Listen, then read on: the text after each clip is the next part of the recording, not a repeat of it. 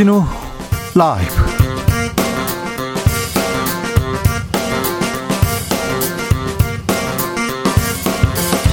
(2021년 11월 17일) 수요일입니다. 안녕하십니까? 주진우입니다.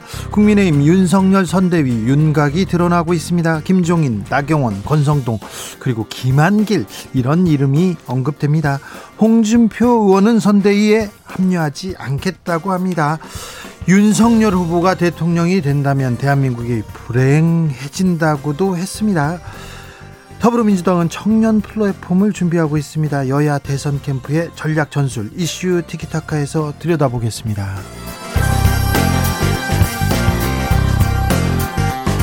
주가를 조작한 혐의로 도이치모터스 권오수 회장이 구속됐습니다. 검찰은 권 회장이 회사 내부 정보를 흘려서 주식 매매를 주식 매매를 유도했고 주가를 끌어올렸다. 이렇게 보고 있습니다. 이 과정에서 주가 조작 세력과 공모했다고 했는데요.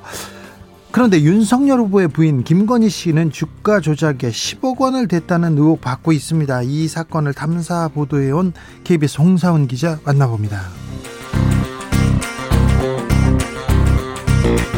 코로나와의 공전 일상 회복으로 가는 길 3주째 보내고 있는데 전 세계적으로 코로나 확산세 쉽게 느그러질 누그러들지 않고 있어요. 수그러들지 않아요. 국내 코로나 확진자 3천 명대고요. 위중증 환자 500명을 넘어섰습니다. 정부는 백신 추가 접종 간격을 줄이기로 했습니다. 백신과 추가 접종에 대해서 궁금한 점 있으면 아, 저희가 질병관리청 담당자에게 자세히 물어보겠습니다. 나비처럼 날아 벌처럼 쏜다. 여긴 주, 주진우 라이브입니다.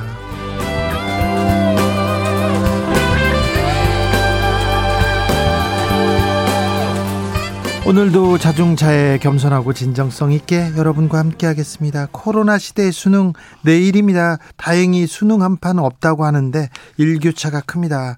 아, 감기 조심하셔야 되고요. 보온에 각별히 신경 쓰셔야 합니다. 힘든 시기였는데 마지막까지 열심히 준비한 수험생들 고생 많았습니다. 열심히 공부 안 한 수험생도 고생 많았습니다. 인생에서 가장 중요한 순간 앞에 서 있는데 아, 우리 수험생들 보면 왠지 짠하고 미안한 마음이 듭니다. 애청자 여러분께서 먼저 겪은 입장에서 격려의 말씀 있으면 한마디씩 전해주세요. 그리고요, 혹시 과거로 돌아가서 수능시험 전날 학력고사 전날 나에게 해주고 싶은 얘기가 있으면 그런 얘기도 해주면 좋을 것 같습니다. 샵 9730 짧은 문자 50원 긴 문자는 100원입니다. 콩으로 보내시면 무료입니다. 그럼 주진우 라이브 시작하겠습니다.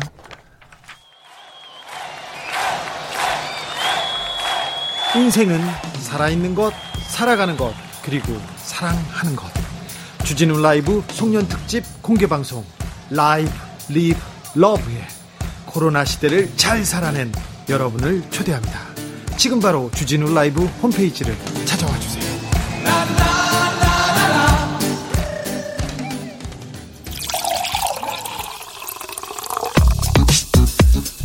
진짜 중요한 뉴스만 쭉 뽑아냈습니다. 주 라이브가 뽑은 오늘의 뉴스 주스. 정상근 기자 어서 오세요. 네, 안녕하십니까? 코로나 상황 어떻습니까? 네, 오늘 코로나19 신규 확진자가 3,187명이나 나왔습니다. 3,000명을 넘었습니다. 네, 역대 두 번째로 많은 확진자 수인데요. 어제보다 1,000명 넘게 급증했고요. 어, 지난주 화요일 발표된 확진자 수에 비해서도 760여 명이나 많습니다. 어, 위중증 환자도 522명으로 정부가 비상계획 발동의 한 기준으로 제시했던 위중증 환자 500명 기준도 넘어섰습니다. 네. 어제 사망자도 21명이나 나왔습니다. 내일이 수능입니다. 그런데 수험생 중에서도 확진자가 있다면서요. 네, 2022학년도 대학 수학능력 시험에 응시하는 수험생 중 확진자가 68명, 자가격리자는 105명으로 집계가 됐습니다. 확진자들은 전국 병원 12곳과 생활치료센터 한 곳의 지정병상에서 시험을 치를 예정이고요. 이 자가격리자 중 20명은 지방자치단체 등에서 이동 지원을 받게 됩니다. 네. 어, 또한 오늘 전국 보건소의 근무 시간이 밤 10시까지 연장되고요. 어, 수험생들을 대상으로 신속 검사 체계를 운영합니다. 이 코로나19 의심 증상이 있는 수험생은 보건소를 방문해서 PCR 검사를 받을 수 있고요. 네. 교육부, 질병관리청 공동 상황반과 관할 시도교육청에 문의하면 필요한 도움을 받을 수가 있습니다. 정부가 매주 위험도를 평가해서 일상 회복 지수 지속할 것인지 말 것인지 결정하기로 했습니다. 네, 중앙 방역대책본부는 오늘 이 정례적으로 코로나19 위험도를 평가할 계획이라고 밝혔습니다. 아, 위험도 평가 기준은 중환자실 병상 가동률 및 이 주간 사망자 그리고 신규 위중증 환자 수, 어, 확진자 중 이 백신 미접종자 접종자 비율, 이 감염 재생산 지수 등입니다. 어, 이를 통해 이 매주 코로나19 위험도를 매우 낮음부터 매우 높음까지로 다섯 단계로 평가할 계획이고요. 위험도가 높은 상황에서는 비상계획 실시 여부를 논의할 예정입니다. 국민의힘에선 선대위 구성 막바지에 지금 이른 것 같습니다. 네, 오늘 오후 윤석열 후보와 이준석 대표가 선대위 구성에 대해 논의 중인 것으로 전해졌는데요. 어, 일부 언론을 통해서 인선의 윤곽이 드러나고 있습니다. 김종인 전 비대위원장은요? 네, 원톱 선대위원장이 유력한데요. 어, 다만 이 실무를 책임지는 본부장들이 이미 윤석열 후보 캠프에서 활동해 왔던 인사들로 어, 채워질 가능성이 높아서 이 전권이 주어질지 여부는 불투명합니다. 어, 보도에 따르면 국민의힘은 김태호 의원을 조직 총괄본부장, 주호영 의원을 직능 총괄본부장, 임태희 전 의원을 정책 총괄본부장, 윤상현 의원을 총괄수행 단장에 내정했다고 합니다. 임태희, 윤상현 의원 중용되고 있군요. 네, 또 공동선대위원장으로는 나경원, 금태섭, 윤희숙 전 의원 등이 거론되고 있고요. 이 선대위 명단은 이르면 내일 발표될 것으로 예상이 되고 있습니다. 그런데 김한길 전 민주당 대표 이름이 거론되고 있습니다. 네, 윤석열 후보가 김한길 전 민주당 대표 영입을 추진 중인 것으로 알려졌습니다. 아, 김한길 전 대표는 민주당 출신으로 대표적인 비문 인사로 꼽혔는데요. 어, 실제로 김한길 전 대표 측도 윤석열 후보로부터 캠프 합류 제안을 받았으며 고심 중이다라고 밝혔습니다. 홍준표 의원은 합류하지 않겠다고 얘기했어요? 네, 홍준표 의원은 오늘 이 평당원으로 백인 종군하기로 했으니 더 이상 논쟁은 없었으면 한다라며 어, 선대위 합류 가능성을 일축했습니다. 그러면서 한마디 합니다. 윤석열이 대통령이 되면 네. 어, 온라인 플랫폼 청년의 꿈의 한 지지자가 윤석열 후보가 대통령이 되면 나라가 정상적으로 돌아갈지 의문이다 이런 글을 썼는데요. 어, 여기에 대한민국만 불행해진다라고 짧은 댓글을 남겼습니다. 윤석열 후보가 대통령이 되면 대한민국만 불행해진다고 홍준표 후보가 얘기했습니다. 어, 네. 아, 이러면 뭐 이게 만약 민주당에서 있었으면 뭐 원팀 끝났다 뭐 얘기가 주목을 받았을 텐데 어, 아무튼 엄청나게 세게 센 발언을 하셨습니다. 윤석열 후보는 오늘 천안함 유족을 만났습니다. 네, 어, 순국 선열의 날인 오늘 윤석열 후보는 최연일 전 천안함장 및 어, 천안함 침몰 당시 전사한 고 이상희 하사의 부친 어, 이성우 유족회장을 40여 분가량 면담했습니다. 어, 윤석열 후보는 이 자리 모두 발언에서 국격은 그 역, 국가가 어떤 역사, 어떤 사람을 기억하느냐에 달려 있다라면서 어, 그런 점에서 이 정부의 태도가 이해가 안 된다라고 말했습니다. 어, 윤석열 후보는 북한의 피격에 의한 것이라고 하는 것은 과학적으로 검증된 것이다라면서 문재인 정부가 북한에 대한 굴종적인 자세를 갖고 있다라고 주장했습니다. 아니 천안함하고 지금 북한에 대한 굴종하고 무슨 지금 연관 관계가 있는지 음, 왜 이렇게 주장하는지는 이해가 뭐 알겠는데 알겠는데 지금 북한에 대한 굴종하고 천안함 문제는 이건 이 정부 문제가 아닌 것 같은데 지난 정부에 있었던 일인데 네, 계속해서 천안함 얘기를 하고 있습니다. 이재명 후보는 기본주택 법안을 논의했어요. 네, 이재명 후보는 여야 국회의원 모두에게 자신의 핵심 공약인 어, 기본주택 관련돼서 4개 법안을 심의해달라라고 요청했습니다. 예. 어, 이재명 후보는 모든 국민은 건강하고 쾌적한 환경에서 생활할 권리를 가진다라는 어, 헌법 35조를 인용하면서 이 국민의 주거 안정을 보장하는 것은 국가의 의무라고 밝혔습니다. 어, 그러면서 노동으로 버는 돈으로는 치솟는 집값을 감당할 수 없어서 이 청년들이 절망하는 나라에서 이 주거 기본권은 공연불에 불과하다라면서 네. 이 높은 집값의 책임에서 자유로울 수 없는 여당, 어, 그런 여당을 비판해온 야당 모두 이 부동산 문제 해결을 주창하고 있다라고 했습니다. 네. 어, 자신의 법안이 만병통치약은 아니지만 이 진지한 논의가 이 첫걸음이 되리라 믿는다고 말했습니다. 여당은 음, 민주당은 홍남기 경제부총리하고 계속 충돌하고 있습니다. 충돌 오늘도 이어갔네요. 네. 어, 여당이 올해 초과세수 규모와 관련해서 기획재정부의 의도적 축소 의혹을 제기한 데 대해 어, 홍남기 경제부총리가 유감스럽다라고 반발했습니다. 예. 어, 홍남기 부총리는 오늘 취재진에 초과세수 발생 등 세수 오차가 난데 거듭 송구하다라면서도 고의성을 언급한 것은 유감이다라고 말했습니다. 9월까지 국가 세수 그러니까 세금이 60조 원이나 더 거쳤다고 합니다. 그걸 가지고 지금 지적하고 있는 거예요. 네, 홍남기 부총리는 국회 예산정책처를 권위 있는 전망기관이라고 말하면서 어, 국회 예산정책처와 정부의 올해 세입 전망 등에 큰 차이가 없다라고 강조했습니다. 어, 세수 추계가 무려 9조 원이나 차이가 난 것이 자신들의 문제는 아니다 이런 주장인데요. 어, 또한 이 19조 원 규모의 초과 세수가 추가 발생하더라도 여당이 추진하는 내년 초 이 전국민 재난지원금 지급 재원으로 사용할 수는 없다라는 입장을 밝혔습니다. 네. 어, 법에 따라 교부금 정산금으로 지자체에 지급되고 어, 나머지는 소상공인 지원을 위해 오래 쓰여야 할 것이다라고 말했습니다. 대장동 의혹에서 곽상도 전 의원 자택 압수수색 진행 중이라고요? 네, 대장동 개발 로비 특혜 의혹 사건을 수사 중인 검찰이 오늘 곽상도 전 국민의힘 의원 자택 등에 대한 압수수색을 했습니다. 아, 검찰은 곽상도 전 의원이 대장동 개발 사업에 뛰어든 화천대유 측에 도움을 주고 그 대가로 아들을 취업시킨 뒤 퇴직금 명목으로 50억 원을 받은 것으로 보고 있습니다. 예. 아, 검찰은 또한 이 대장동 사업 당시 화천대유와 컨소시엄을 구성하고 우선 협상 대상자로 선정돼서 금융 주관을 맡았던 하나은행의 본점 담당 부서도 압수수색했습니다. 네.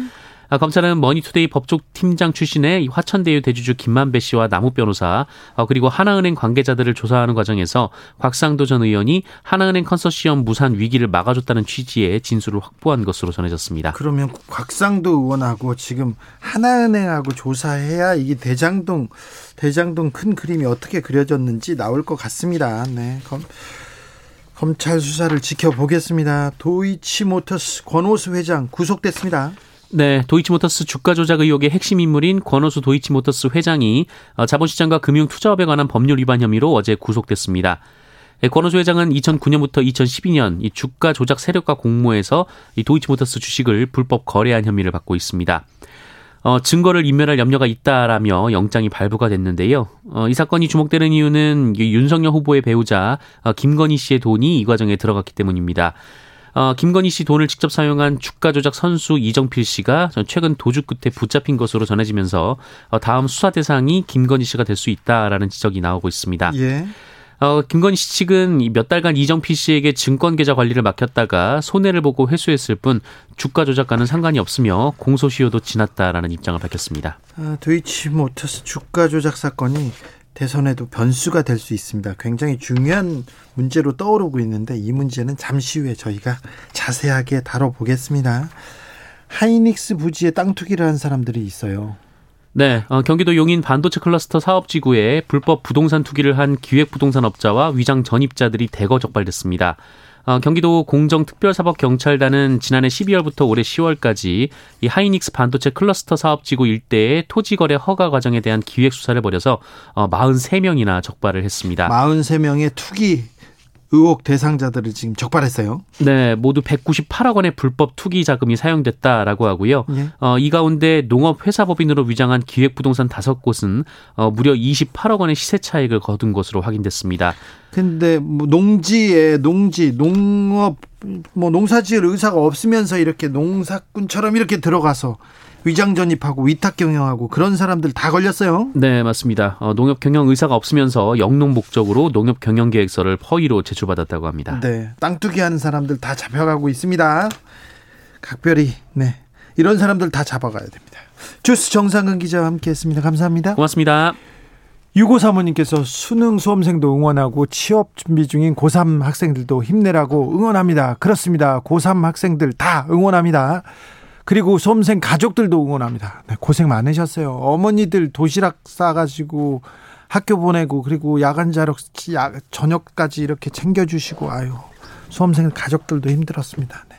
4967님께서 수능 수험생 코로나 의심 학생 검체 운송하고 있어요. 오늘 하루가 조금 힘들겠지만 빠른 결과 기다리는 학생과 학부모님들 학부모 생각하니까 힘들다는 생각도 없네요. 검사 받고 결과 기다리는 모든 학생들 모두 음성이기를 바라면서 운송하고 있습니다. 수험생 여러분 고생 고생했습니다. 얘기하는데 아 오늘 아, 코로나 검사를 받았으면 정말 가슴이 철렁했을 텐데 힘내세요. 좋은 결과 있길 기대하겠습니다. 노태근님, 인생에서 수능은 수많은 관문 중에 하나일 뿐입니다. 수험생 여러분 마음 편안하게 가지세요. 그렇죠. 아주 작은 관문이에요. 만약에 실패를 하더라도 아주 작은 실패를 시작한 겁니다. 네. 그렇게 크, 크게 중요한 날 아닙니다. 네. 편하게 마음 편하게 가지셔야 됩니다. 3123님, 오늘은 편하게 쉬시고 평소 안 하던 행동을 절대 하지 마시길 바랍니다. 떨린다고 당일날 청심환 같은 거 먹지 말길 바래요. 시험 당일날 청심환 먹었다가 너무 침착해지고 멍해져서 시험 쳤던 기억이 납니다. 9193님께서는 수험 전날에 나야 내일 교문 앞에서 후배들이 주는 커피 먹지 마. 쉬마려워서 어, 너 망쳤어. 이렇게 얘기합니다. 아, 네. 커피를 너무 많이 드시면 안, 된, 안 되죠. 네. 4567님, 13년 전 수능 전날 밤늦게까지 공부하고 수능 중에 잠들었어요. 저와 같은 실수하지 마시고 수면 컨디션 잘 챙겨요. 파이팅. 수능 전날 밤늦게까지 밤새워서 공부하는 사람이 어디 있어요? 오늘은 좀 편히 쉬시고 내일 컨디션 조절 잘 하시길 바랍니다. 3041님 28년 전 수능 친 나에게 술 먹지 말고 집에 빨리 들어가라 이렇게 얘기합니다. 중요한 얘기입니다. 네.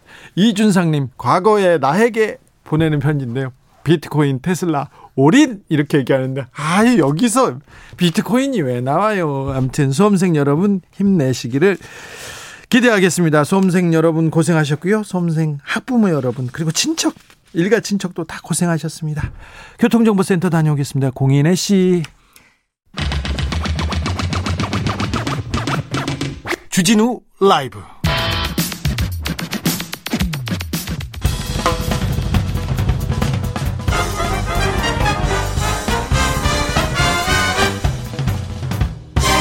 훅 인터뷰. 모두를 위한 모두를 향한 모두의 궁금증 흑 인터뷰 도이치모터스 주가 조작 의혹 관련자들 하나둘 구속되고 있습니다. 주가 조작의 핵심이죠. 권오수 회장 구속됐습니다. 주가 조작 선수로 나섰던 이정필 씨도 구속됐습니다. 이분은 도피했던 인물이었는데요. 윤석열 후보의 부인 김건희 씨가 이정필 씨한테 10억 원을 맡겼다, 통장을 줬다 이런 의혹을 받고 있습니다. 이 사건 깊이 파고들어 취재해온 기자 모셨습니다. 홍사원의 경제쇼 진행자죠. KBS 홍사원 기자 어서 오십시오. 예, 안녕하세요. 어젯밤에 권오수 네. 회장 구속됐습니다. 권 회장이 받고 있는 혐의는 뭡니까? 일단 주가 조작했냐 안 했냐 그거죠. 네. 주범 중에 주범이라고 지금 그 내 경찰이 2013년도에 네. 작성한 그 내사 보고서는 그렇게 돼 있어요. 예. 근데 권오수 회장이 이제 도이치모터스라는 회사의 그 회장이잖아요. 예. 도이치모터스라는 건 BMW 만드는 네. BMW 코리아 따로 있고 예. BMW 코리아 밑에 여러 개 딜러가 있잖아요. 네. 한 여섯 일곱 개 있다는데 자동차 판매 회사죠. 딜러지 딜러. 네. 딜러 중에 한 군데입니다. 네. 딜러 중에 한 군데가 코스닥에 상장을 한 거예요. 굉장히 이례적인 거죠. 예. 어 그래서 처음에 2009년에 1월에 상장을 했는데 그땐 괜찮았어요. 9천 원에 상 그 주가가 공모가 됐는데 네. 금방 막 곤두박질했거든요. 떨어졌죠. 그렇죠. 네. 이게 딜러가 뭐 미래 성이 있어야만이 뭘 이게 주가 반영이 되는 거잖아요. 네. 그러니까 곤두박질 치니까 그때 이제 경찰 내사 보고서에 따르면은 네. 이정필이라는 그 주가 조작계 선수라는 사람 어제 이제 네. 잡힌 네. 그 사람을 통해서 주가를 끌어올렸다 도이치모터스를 네. 실제로 끌어 올라갔습니다. 예. 아, 그, 그 사람이죠.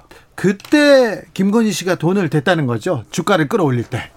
실제 됐는지 안 됐는지 모르죠. 네. 그러나 2000 그 주가 조작은 2011년도 3월에 네.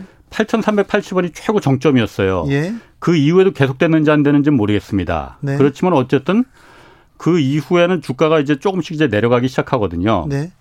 근데 김건희 씨가 아 돈을 경찰이 네. 내사를 들어가거든요. 그런데 그때 들어간 게 2011년도에 들어간 게 아니고 2013년 다 이 사람들이 다 이제 성공했다고 소, 박수치고 손 털고 네. 나가고 한 2년 뒤에 네. 2013년도에 경찰에서 갑자기 내사를 들어가거든요. 예. 그때 이제 김건희 이름이 그 내사 보고서에 등장하는 거죠. 네. 두 번이 나옵니다. 어떻게 나오냐면은 어, 도이치 주 도이치모터스 주주인 김건희를 이정필에게 소개하고 권오수가 네. 그리고 주식을 이임하면서 왜냐하면 음. 김건희 씨가 그 당시에 도이치모터스 주식을 24만 8천 주를 갖고 있는 대주주였거든요. 예. 공시에도 올라가 있을 정도의 대주주였습니다. 예. 그래서 김건희 씨에게 그, 그 이정필을 소개하고 주식을 일임하고 신용, 신한증권 계좌에 들었던 10억 원을 줘서 도이치모터스 주식을 매수하게 했다. 이렇게 이제 경찰 내사 보고서에 등장하는 거죠. 네. 한 번은 어떻게 등장합니까? 또 한 번은 실제로 2010 2010년 2월 초에 신한증권 계좌를 통해서 현금 10억이 조달됐다. 네. 이렇게 김건희 씨가 10억을 조달했다 이렇게 두 번 등장합니다. 얼마 전에 윤석열 후보도 주식 전문가한테 소개를 받은 사람한테 거래를 맡겼다가 손해 보고 회수했다. 그러니까 음, 이 계좌를 관리하도록 맡긴 거는 인정하고 있습니다. 그런데 예. 그 이정필 씨 있지 않습니까? 네. 어제 이제 사실은 지난주에 잡혔어요. 네, 어제 발표가 된 거지. 네. 제가 한 지난 6월에 그리고 올해 아 어, 올해 6월에 그리고 1월에 이렇게 한 세 차례 정도 제가 통화를 했거든요. 예. 통화를 했습니다. 그런데 그때 이정필 씨는 뭐 이 사람 말을 다 믿을 수는 없는 거죠. 네. 범죄자 범죄 혐의가 있으니 네. 그런데 자기는 김건희 씨를 만난 건 사실이랍니다. 두 번 만났답니다. 네. 권호수 씨 소개로 네. 왜 만났느냐 했더니 뭐 그냥 권호수 씨를 그냥 선배처럼 따랐기 때문에 같이 갔더니 있더라는 거예요. 예. 그래서 그럼 주식에 대해서 뭘 좀 김건희 씨 거를 좀 이렇게 관리해주고 그런 거 있느냐 그랬더니 그런 건 전혀 없었다고 해요. 본인 말로는 어. 이정필 씨 말로는. 그래요. 예. 그런데 어, 그 이제 윤석열 캠프에서 그 공식적으로 보도자를 낸 거는 네. 실제로 이름을 좀 맡겼었다. 네. 이 사람이 뭐 골드만사스 출신의 전문가라고 하니 네. 실력 이 있다고 해서 좀 불리기 위해서 맡겼었는데 네. 손해만 보고 그냥 나왔다라고 네. 이제 말한 거거든요. 그러니까 맡긴 건 사실이죠. 네. 아. 아, 그 돈을 댔다. 그러면 이게 주가 조작을 기획한 권오수 회장, 그리고 주가 조작에 나선 선수 이정필, 그리고 돈을 댄 김건희 씨. 김건희 씨가 어디까지 역할을 했는지 이 공모 여부 어 그거는 모르죠. 그거는 왜냐면은 그 공모를 진짜 했는지 안 했는지 예. 사실 모릅니다. 왜냐면은 어 지금 그 내사 보고서밖에는 없는 거잖아요. 네, 2013년 내사 예. 보고서 경찰에서 한 겁니다. 그렇죠. 그 경찰 내사 보고서에 그렇게 떡하니 김건희 씨 이름이 그 들어 있으니 네. 어, 김건희 씨가 실제로 쩐주 역할을 했고 또 대주주였고 그러니 의심이 간다는 건데 사실 이번에 어 검찰에 구속이 되고 네. 기소가 된 사람들 이정필 씨 말고 이정필 씨하고 권호수 말고도 두 명이 더 있지 않습니까? 네, 네. 주가 조작에 나섰던 사람들이요. 그 사람들은 사실은 경찰 내사 보고서에 네. 전부 공범이 여덟 명이라고 적시가 됐거든요. 네. 그런데 여덟 명에 들어 있는 사람들이 아닙니다. 다른 사람이에요? 다른 사람이에요. 네. 그런데 실제로 그 구속된 아 그 기소된 사람 두 명을 제가 이정필 씨하고 통화했을 때 네. 이정필 씨가 그 사람들 얘기를 했거든요. 예. 자기는 도이치모터스 주식을 갖고는 있었는데 그 권호수 회장 말 듣고서는 그 잔뜩 샀다가 손해만 예. 잔뜩 봐서 다 팔고 손해만 보고 나왔다 자기도 예. 김건희 씨하고 상관도 없고 자기는 네. 그래서 나중에 권호수한테 당신 인생 그렇게 살지 마라 이렇게까지 말을 했다는 거예요. 예. 그래서 나중에 이게 자기가 팔고 나와서 보니까는 주가가 막 미친 듯이 뛰길래 예. 알아봤다는 거야. 예. 알아봤더니만은 이게 누군가 만졌다는 그 전문 용어로 만졌다고 네네. 그러더라고요. 예. 주가를 만졌는데 만진 사람이 누군지 자기가 하도 열이 나 열이 나서 알아봤더니 그게 그 당시에 블랙펄이라는 지금은 없어졌습니다. 네. 블랙펄이라는 네. 자산운용사의 이모 회장 예. 그 사람이 이제 구속됐습니다 얼마 전에. 예. 그리고 또 그 사람을 소개시켜 준 게 토로스 증권이라고 지금 그 토로스 증권도 네. 없어졌어요. 토로스 증권의 강남 지점장이었던 김모 씨가 권오수 회장하고 같이 했더라. 네. 라는 거예요. 예. 그 두 사람 다 기소가 됐습니다. 네. 김모 지점장하고 예. 이제 이모 회장이라는 사람. 예. 그 사람들이 이제 그 이번에 등장을 한 거예요. 그래서 네. 내가 저는 사실 그때 이정필 씨하고 통화하면서 아, 이 사람이 이거 자기가 빠져나가려고 또 엉뚱한 사람이 이제 둘러대는구만 이렇게 생각했는데 혐의는 분명 있네요. 있는 거더라고요. 네. 그래서 제가 사실 아, 앞불사 그때 좀 더 파고들었어야 되는데 그 생각이 좀 들더라고요. 아니 그런데 2013년 내사 보고서가 정확 뭐 어느 정도 정확한 얘기를 하고 있는 것 같은데 지금 다 구속되는 걸 보면요. 예. 근데 왜 수사로는 이어지지 않았습니까? 내사 보고서가 그때 내사와 수사는 다르지 않습니까? 네. 내사를 충분히 해서 아 이게 범죄 혐의가 좀 소명된다 이게 수사 그 이유가 있으면은 이제 수사 뭐 검찰의 수사주의를 받을 수도 있는 거고. 네. 그런데 이게 정황이지. 네. 그러니까 그때 당시에 이 공범 여덟 명 중에 네. 한 명이 다른 또 범죄를 저지르다가 네. 그 노트북을 압수를 당했는데 그 노트북에 보니까는 그 당시 도이치모터스 자기네들이 작업한 걸 아주 구체적으로 기록을 해놨더라는 거예요. 그래서 네. 경찰이 그걸 보면서 어 이거 봐라 해서 그걸 이제 내사를 들어간 거거든요. 네. 뭐 쉽게 말해서 별건이죠. 네네. 네. 그걸 이제 그 근거로 해서 들어갔는데 이걸 갖다 그 더 확실하게 하려면은 그 금감원이나 한국거래소에 심리 분석이라는 걸 의뢰를 해야 됩니다. 예. 이 주가가 어떻게 왔다 갔다 지들끼리 사고 팔고 한 게 주가 주가 조작이 그 혐의가 있느냐 없느냐. 예, 예. 그런데 거기서 그거는 영장이 있어야 되거든요. 예. 검찰의 영장을 청구해 검찰의 영장을 청구해 줘야 하는데 그게 안 된 거죠. 네. 그러다 보니까 이제 거기서 이제 뭉개진 거죠. 그걸 누가 뭉갰느냐 그럼 왜? 네. 왜냐하면 내사 보고서 굉장히 한 서른 여섯 페이지인데 되게 구체적이지 않습니까? 굉장히 공들여서 만들었어요. 예, 예. 도표하고 무슨 그 당시에 무슨 구렁이 작전은 어떻게 되고 뭐 신문 기사들은 이렇게 이렇게 나왔을 때 주가 패턴이 어떻게 되더라.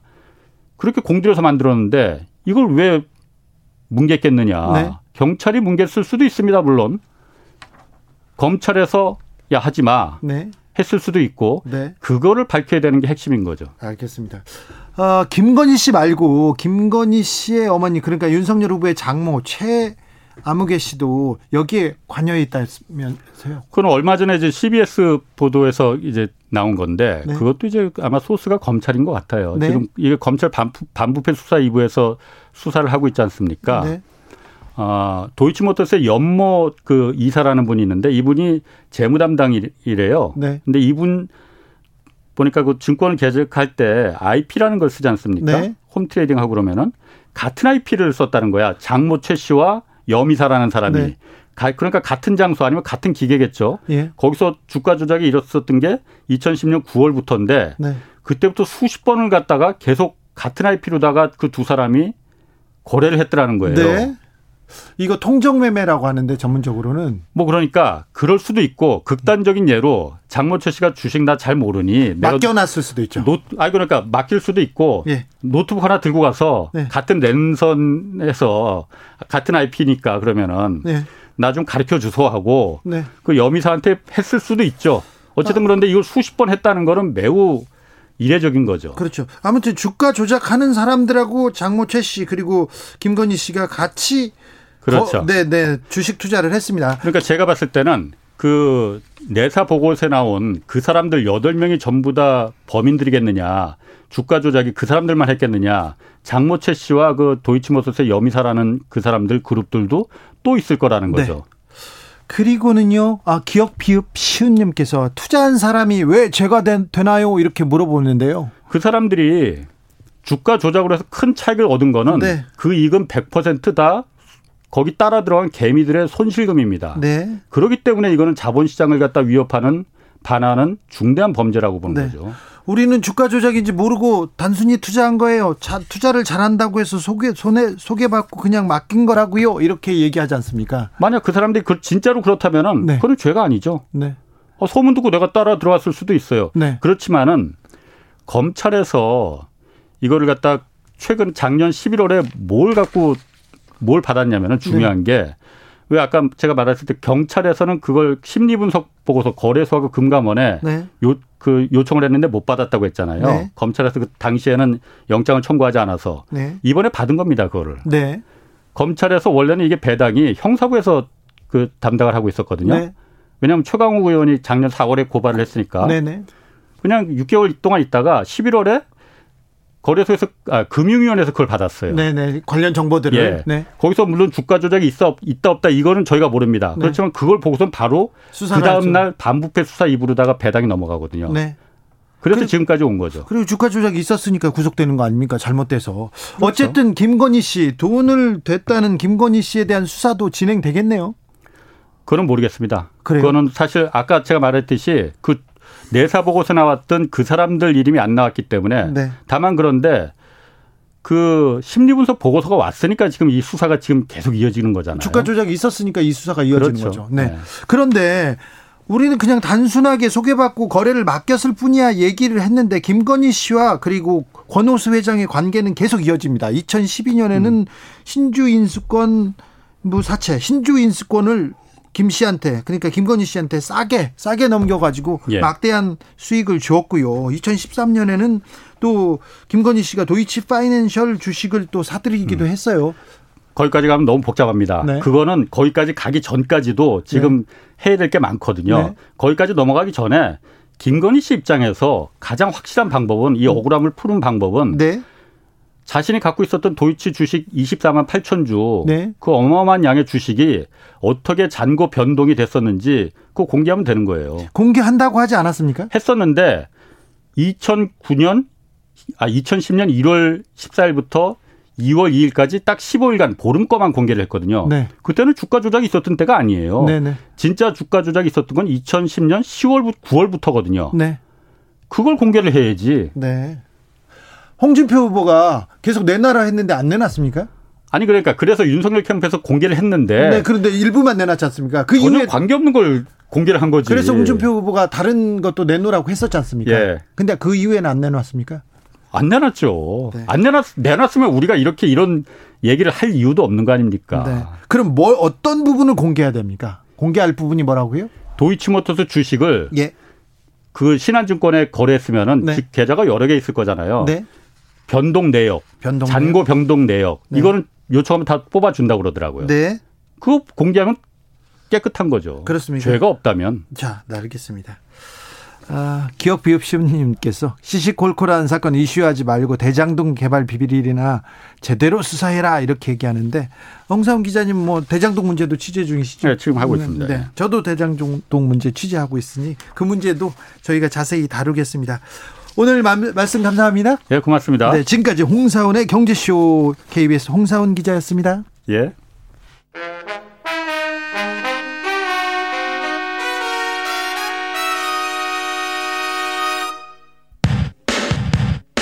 주진우 라이브 돌발 퀴즈. 오늘의 돌발 퀴즈는 객관식입니다. 문제를 잘 듣고 보기와 정답을 정확히 적어 보내주세요.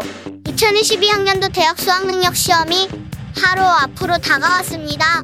작년과 같이 코로나 속에 치러지는 시험이라 반드시 마스크 착용을 해야 하고 정수기를 사용할 수 없어 마실 물은 직접 챙겨야 합니다.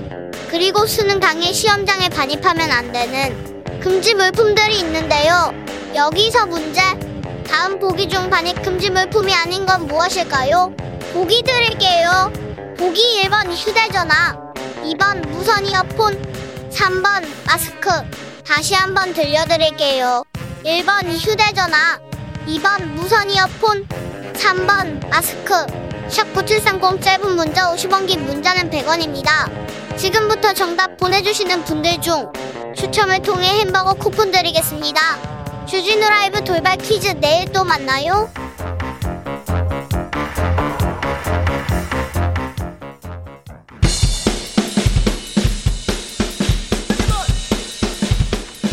틱탁 틱탁 틱탁 현란한 입담의 환상 드리블 오늘 이 뉴스를 주목하라 이슈 티키타카 머리끝부터 발끝까지 핫이슈 더 뜨겁게 이야기 나눠보겠습니다. 김병민 국민의힘 선대위 대변인 어서 오세요. 네 반갑습니다. 아까 도이치모터스 주가 조작 얘기 이렇게 좀 나눴는데요. 예. 이 문제에 대해서 국민의힘 그러니까 윤석열 후보의 입장은 뭡니까? 벌써 1년 6개월 가량이 됐죠. 네. 윤석열 후보가 지난 조국 전 장관 사건에 대해서 강력하게 수사하고 나서 그다음 윤석열 후보 가족 등에 대한 문제가 없음에도 불구하고 뭔가 문제가 있는 것처럼 속된 말로 탈탈탈 털지 않았습니까? 없음에도 불구하고는 아니고요. 아니, 예. 윤석열 후보와 네. 그리고 부인에 관련된 내용 속에서 네. 뭔가 문제가 없음에도 불구하고 실질적인 조사들이 상당 부분 진행됐지만 특히 도이치 모터스 관련된 건에서도 근데 이 내용에 대해서 지금까지 무엇 하나 나온 것이 있는가?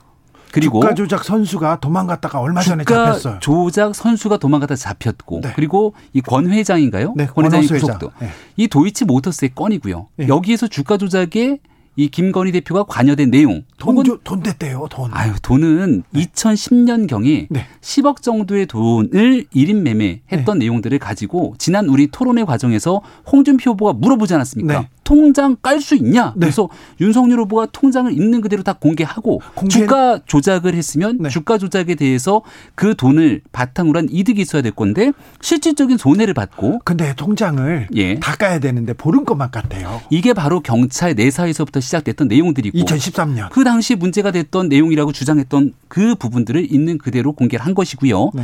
그리고 여기에 대해서 어, 추가적으로 만약 문제가 있다고 생각이 되면 네. 지난 한 1년 넘는 기간 문재인 정부의 검찰이 사실 얼마나 과할 정도로 윤석열 후보에 대한 어, 일들이 진행해 왔습니까? 아, 윤석열 후보가 그때 총장이었잖아요. 총장 그만둔 지가 올해 3월이고요. 네. 그리고 올해 여름에도 곧 소환 예정 등에 대한 이런 방식의 기사들이 계속 나왔지만 실질적으로 뭐 하나 나온 것이 없음에도 불구하고 냄새만 계속 피웠던 모습을 보였던 게 지금 문재인 정부 검찰의 상황이고요. 네. 이 내용을 똑같이 빗대서 설명하면 네. 이재명 후보 가족에 관련된 내용 속에서 여러 가지 의혹들이 상당히 나오게 될 텐데 검찰이 그 정도의 노력을 갖고 만약 수사를 했으면 결과가 어떻게 나왔을까? 1년 넘도록 자, 알겠어요. 예, 이 정도 얘기 드립니다. 알겠습니다. 더 얘기하지 마세요. 네. 자, 김병민 대변인 고발 사juk 판사 사찰 이 문제는 윤석열 후보하고 관련이 없습니까? 전혀 관계가 없고요.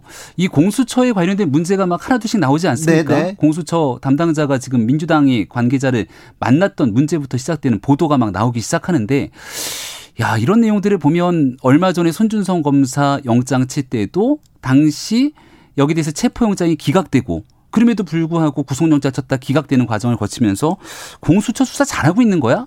혹시 경선 기간에 딱 맞춰갖고 선거에 개입하려는 것 아닌가에 대한 의구심까지 드는 대목이 있기 때문에 네. 지금부터 검찰과 공수처 등이 사건에 대한 진실을 규명하기 위한 수사라면 어디에 집중해야 되는지를 좀 맞춰봤으면 좋겠다는 생각이 들고요. 마지막 그래서 지금 국민들께서 굉장히 다수가 원하고 있는 대장동 사건의 진실을 밝히려는 수사에는 과연 검찰, 그것도 열심히 경찰 해야죠. 열심히 하고 있는 것인가 이 물음을 다시 한번 제기합니다. 열심히 해야죠. 대장동. 오, 그렇죠. 네.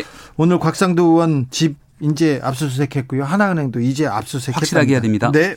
김명빈 대변인 국민의힘 선대위 구성 좀 윤곽이 좀 나왔습니까? 좀 알려주세요. 제일 어려운 질문입니다. 네. 왜냐하면 어, 선대위는 이제 곧 될 건데 네. 또 시간이 지나고 나서 보면 사실 다 지나갔던 과거의 뉴스지 않겠습니까? 네. 근데 인사에 관련된 내용들이 이곳저곳 보도에서 파편적으로 나오다 보니까 네.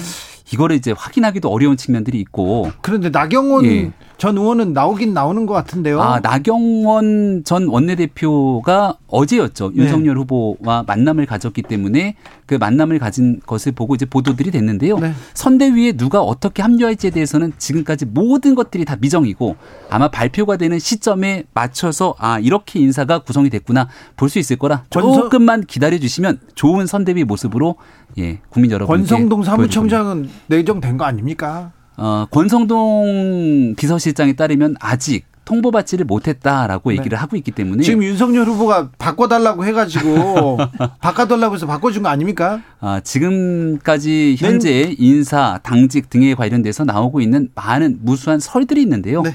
예, 실질적으로 어, 최종적인 인사 구성안들이 이제 거의 그림들을 맞춰가는 것 같으니까 조금만 더 지켜봐 주시면 좋은 어, 선대위 발족을 통해서 말씀 다시 한번 올리겠습니다. 국민의힘 선대위 구성 어떻게 보고 계십니까? 최진봉 교수님?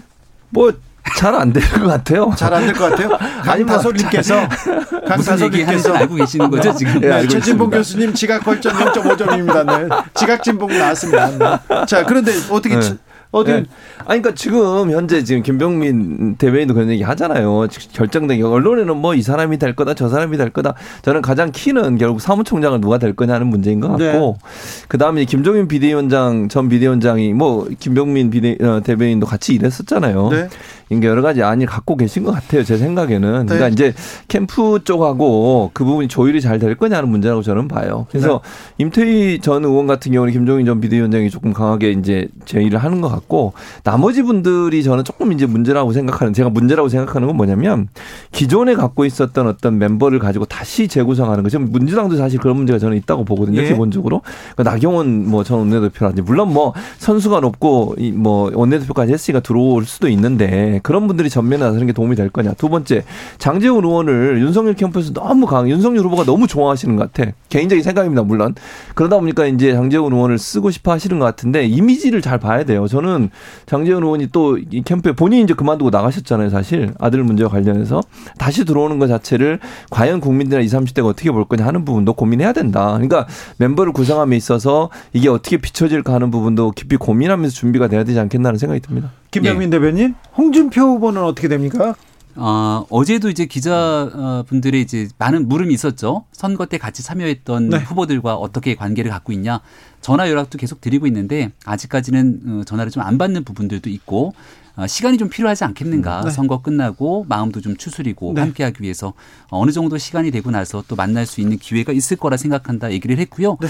지금 선대위 구성을 두고 여러 사람들에 대한 함합평들 또 거기에 대한 평가들이 무성한데 오늘도 분명하게 얘기했지만 당 중심으로 선거를 치를 것이고 네. 당 중심으로 선거를 치르겠다는 건 정권 개최를 열망하고 있는 당의 많은 사람들을 음. 다 같이 함께 할 수 있는 의지가 있다는 거고 이거로 그치는 것이 아니라 바깥에 있는 더 좋고 또 외연 확장을 위해서 준비가 돼 있는 분들이 있다면 이 또한 함께 할 수 있는 노력을 하겠다라고 네. 얘기를 해서 선대위 구성의 면모를 보면 아마 그런 여러분들이 함께 참여할 수 있도록 지금 노력을 하고 있다는 네. 생각이 듭니다. 함께 참여할까요? 홍준표 의원께서 아, 윤석열 홍준표. 대통령 되면 대한민국 불행해진다는데요. 그게 이제 청년들과의 대화를 위한 뭐 플랫폼들을 만들어서 짧게 짧게 아마 답변들을 달고 있는 것 같습니다. 뭐 홍준표 후보의 얘기 속에서 그게 있는 그대로 모든 것들을 얘기한다기보다는 저도 내용들을 구체적으로 보진 않았지만 어, 분명히 경선 과정이 끝났을 때 여기에 대해 경선에 깔끔하게 승복한다, 깨끗하게 승복한다. 아, 제 역할은 여기까지 등에 대한 언급을 또 하지 않았습니까? 네. 그리고 당에 오랫동안 몸담았던 얘기를 쭉 홍준표 후보께서 해오셨던 만큼 이 당을 중심으로 정권 교체에 나서겠다는 이번 대통령 선거에 또 어느 정도 역할을 해주실 거라고 네. 믿어 의심치 않습니다. 불행해진답니다. 그 믿음이 그러니까 김병민 대변인은 믿어 의심치 않는다고 하지만 믿어 믿으시면 안 될 것 같고요. 왜냐하면 홍준표 의원 같은 경우에 제가 볼 때는 적극적으로 나서진 않을 거예요. 물론 뭐 신당을 창당하거나 아니면 뭐 캠프에 해를 끼치는 그런 행동을 할 거라고 저는 보지는 않습니다. 기본적으로 왜냐하면 국민의힘의 어쨌든 일원이고 함께 이제 대선에서는 국민의힘의 편에 서야 되는 건 맞는데 그럼 적극적으로 활동을 하냐 그건 좀 제한적이라고 저는 생각을 해요. 본인이 이제 청년 플랫폼 활동하면서 계속 소통을 하고 있잖아요. 근데 20, 30대가 사실 이제 그 민주당도 그렇지만 국민의힘의 윤석열 후보도 20, 30대를 어떻게 하면 끌어들일지 많이 고민을 해야 되는 상황인데 그 지지 계층이 사실 윤석열 후보가 당선되자마자 많은 이제 반감을 드러내고 불편함도 기색도 드러내고 탈당하는 일도 있었고 이러다 보니까 그런 부분들을 홍준표 후보 입장에서는 그렇다고 완전히 윤석열을 막확 어, 밀어버리면 예컨대 그분들의 지지가 떨어질 수 있는 위험성도 본인이 있다고 보는 것 같아요. 그래서 청년 플랫폼을 만드는 것도 본인 입장에서는 본인의 정치적인 어떤 입지를 좀 더 강화하는 의미도 있는 것 같고 또 이제 기존에 모르겠습니다. 본인이 어떤 생각을 갖고 있는지 모르겠지만 윤석열 후보를 지지하는 것이 본인의 정치 인생에 크게 도움이 안 된다고 생각할 가능성도 있고요. 그래서 저는 그 무슨 뭐 크게 문제를 일으키는 행동은 하지 않으실 것 같고 다만 적극적으로 나서서 그러면 윤석열 후보를 지지할 거냐 그건 좀 제한적이라는 생각이 듭니다. 김한길 전 민주당 대표 그리고 네. 김영희 PD 이런 사람도 거론되더라고요. 네, 뭐 일부는 접촉이 진행 중인 것 으로 또 보도가 되고 있는 상황이고 네. 또 김한길 전 대표에 관련돼서도 보도가 나오더라고요. 아직까지는 뭐 지금 최종적인 인선이 있기 전까지는 어, 아, 모든 것들이 대변인 너무 오늘 또 안 풀고 가잖아. 어? 네. 근데 김한길 의원 얘기 나오니까 저는 어유 저희 뭐 옆 동네 사시는 분이거든요. 네. 굉장히 인품도 좋으신 분이고 근데 민주당이 당대표를 지내셨던 분 아닙니까? 예를 들어서 만약 그런 분들이 합류를 하게 된다면, 어, 많은 분들이 생각하는 윤석열 후보의 대통령 선거 캠프에 정말 외연 확장과 국민 통합을 위해서 노력하지 않겠는가 이런 인식이 있을 수 있는데 지난번 우리 광주, 목포, 호남 방문을 했을 때에도 민주당이 몸을 담았던 많은 인사들이 함께 했습니다. 그런 지금까지 행보들을 비추어 보건대 선대 위에 아마도 더 그런 외연 확장의 의미를 두고 있는 분들도 참여할 가능성이 꽤 있지 않는가 이리 생각합니다. 활동은 제한적이라고 생각을 해요. 그러니까 지금 말씀하신 것처럼 그럴 가능성이 전혀 없다고 보지는 않습니다. 예를 들면 김동철, 박주선 두 분도 거기 합류를 했잖아요. 예. 근데 그분들이 합류하고 나서 호남에서 상당히 그분들은 비판 여론이 커졌어요. 아니 그분들은 오랫동안 비판받던 사람들이에요. 네. 그러니까 이제 김한길 전 대표도 물론 민주당에서 몸담고 있었기 때문에 그런 부분에 대해서 일정 부분 이제 특히 호남을 고려해서 그런 이제 그렇죠. 영향력 이제 이런 네. 부분이 있는 것 같은데 네. 그것도 저는 제한적이라고 생각을 합니다. 그렇다고 해서 그분이 가셨다고 호남이 그러면 확 돌아서서 윤석열을 지지하고 이럴 수 있는 문제 문제는 아닌 것 같아요. 네. 중요한 건 윤석열 후보가 얼마나 진지하게 진지하게 정말 호남 사람들의 마음을 얻을 수 있도록 사과하고 네. 더 낮아지느냐 하는 문제라고 저는 봅니다. 하나만 얘기를 하면 음. 호남에 관련된 지역적 문제들을 넘어서 음. 예를 들어 이번 대통령 선거 역대 대통령 선거를 보면 중원을 두고 함께 어떻게 마음을 얻느냐의 싸움이라고도 그렇죠. 얘기를 하지 않습니까? 그렇죠. 근데 더불어민주당이 이재명 후보에게 정말 예상하기 어려울 정도로 보수 진영에 몸을 담았던 인사들이 쭉 선거에 가는 경우들을 보기 좀 어렵습니다. 왜냐하면 지난 대통령 선거를 보면 선거 직전에 과거 보수 정당 특히 박근혜 정부에 몸을 담았던 인사들이 그 문재인 대통령이 정치했을 때 많이 갔던 부분들을 상기시켜 보면 네. 그런 모습들이 민주당에선 찾기 어렵고 오히려 지금 윤석열 후보에게 영 아, 민주당과는 다른 모습들로 외연 확장의 길들이 보이니까 이런 측면들이 국민들의 마음을 또한 번쯤 움직이는데 큰 도움이 될 거라고도 생각을 합니다. 윤석열 후보 지지율 계속 지금 올라가고 있습니다. 이재명 후보는 좀 답보고요. 그런데 윤석열 예. 후보가 선대위 구성을 하면서 입을 닫고 있어서 지지율 올라간다 이런 얘기도 있습니다. 그런데 어, 입을 닫고 있는 상황에서도 계속해서 반 문재인 어, 문재인 정권 반 문재인 공약을 계속 내놓고 있습니다. 현 정권의 정책 뒤집기 공약, 그 원전 재추진하겠다 이런 얘기도 하시고요. 요건 어떻게 보십니까, 최진목 교수님? 그러니까 일단 그 아직까지도 저는 개인적으로 본인이 갖고 있는 미래 비전보다는 현 정부에 대한 때리기를 통해서 지지율을 상승시키려는 의도를 갖고 있지 않나 해서 좀 안타까워요. 그걸로 일정 부분의 어떤 지지율 상승이 있을 수 있다고 봐요. 그러니까 현 정부에 대해서 실망한 부분 또 정권 심판론이 상당히 비등한 부분 이런 부분들에 영향을 미칠 수 있지만 대통령은 미래에 대해서 얘기할 수 있는 능력 갖춰야 돼요. 근데 지금 얘기하는 거 보면 자꾸 친문 뭐 친문이 아니죠. 현재 정부를 비판하고 현재 정부에서 각을 세우는 부분을 통해서 본인이 물론 그렇게 해서 지금까지 대통령 후보까지 됐고 지금의 위치까지 왔으니까 그걸 적극적으로 활용하려고 하는 건 이해를 하겠는데 그런 부분이 너무 강조되다 보면 미래에 대한 얘기가 없다 보면 지지율이 답보 상태로 빠질 가능성이 있다고 저는 봐요. 제가 정말 윤석열 후보나 김병민 대변인을 이제 위에서 얘기를 해준다면 이제 미래 얘기를 좀 많이 해라. 그래서 현 정부에 대한 비판도 뭐 하게 해야겠지만 그게 주가 돼서 그걸로 반대급부를 얻으려고 하는 것은 한계가 있을 수밖에 없다고 봅니다. 이게 미래에 대한 얘기 때문에 나온 거예요. 왜냐하면 국민일보에 인터뷰했던 오늘자 일면 기사 때문에 아마 이 말씀을 주셨던 것 같은데 문재인 정부에서 음. 건설이 중단됐던 원전을 아, 다시 네. 이 지을 수 있는 방안에 대해서 얘기를 했고 그 이유는 현재 탄소 중립에 관련된 얘기들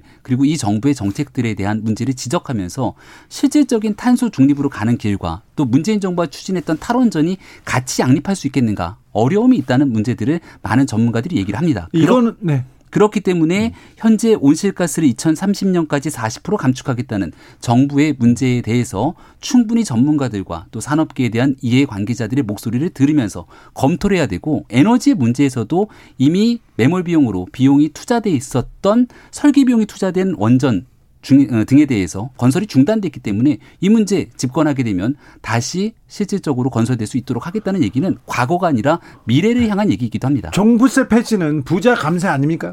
음, 전혀 그렇게 생각하지 않고요. 종부세 폐지가 아니라 종부세 전면 재검토입니다.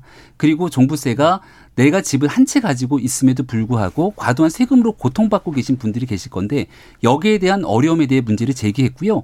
종부세 세금에 관한 문제, 규제에 관한 내용으로 대한민국 부동산을 잡을 수 있을 거라고 확실했지만 국민에게 고통을 주고 부동산 값은 잡지 못하고 실패로 끝났던 게 문재인 정부의 현재입니다. 이를 바로잡겠다고 얘기를 한 거죠. 아니 그러니까 종부세 대상은 전체 4%고요. 1가구 1주택은 1.7%예요. 전 국민에. 그러니까 예. 예를 들면 지금 말씀하신 것처럼 1가구 1주택에 대한 논의가 또 문제라고 하면 그건 지난번에 서울 재보궐선거 이후에 민주당도 9억에서 11억까지 또 올렸잖아요. 그러면서 예. 그 범위가 또 더 줄어들었어요. 그럼 현재 만약 1가구 1주택인데 정말 종부세를 내는 퍼센트는 1.7%고 연세가 많으신 분들은 그것도 할인받고 또 저 뭐죠? 여율이 좀 떨어져서 실제 내는 돈은 그렇게 많지 않아요. 연세가 많으신데 정말 한 곳에 오래 사셔가지고 20년, 30년 사시면서 가격이 올라가지고 한 분들은 제한적이에요. 그러니까 제 말은 지금 그 주진우 기자 얘기한 것처럼 기본적으로 지금 종부세 재검토라고 얘기하셨으니까 예. 그게 어떤 의미인지는 뭐 폐지라고 우리는 받아들였는데 지금 또 그렇게 말씀을 하시니까 어쨌든 종부세에 대해서 얘기하는 것은 기본적으로 정말 주택을 많이 갖고 있는 분들 그런 분들에게 혜택을 줄 수 있는 정책이라고밖에 볼 수 없는 거예요.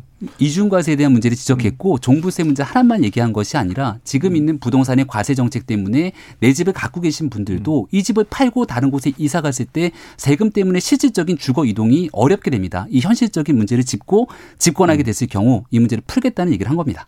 보유세 강화에 대해서도 윤석열 캠프에서 얘기를 내놨습니까? 보유세 강화요? 네. 주택에 대해서? 네. 어떤 측면을 말씀하세요? 보유세 문제에 대해서는 보유세 문제에 대해서는 좀 검토가 필요한 것 같은데 제가 정확하게 음. 네. 그 내용에 대해서 확인을 좀 아, 해보겠습니다. 음. 알겠습니다.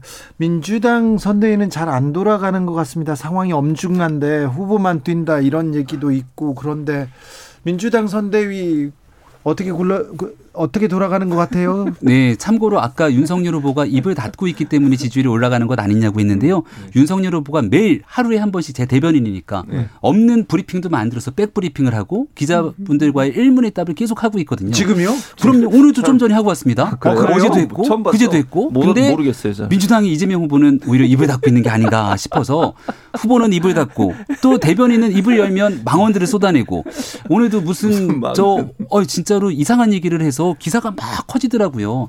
예.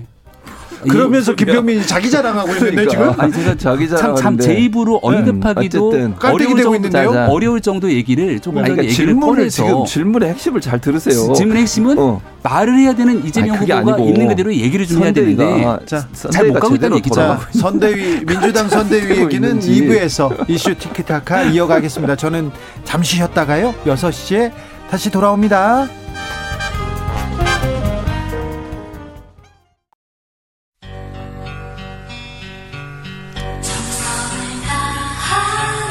정성을 다하는 국민의 방송 KBS 주진우 라이브 그냥 그렇다고요.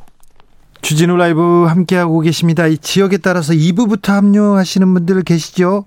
라디오를 켰더니 주진우 목소리가 나온다. 어서 오십시오. 잘 오셨습니다. 7시까지 함께 해 주십시오. 라디오 정보센터 다녀오겠습니다. 조진주 씨.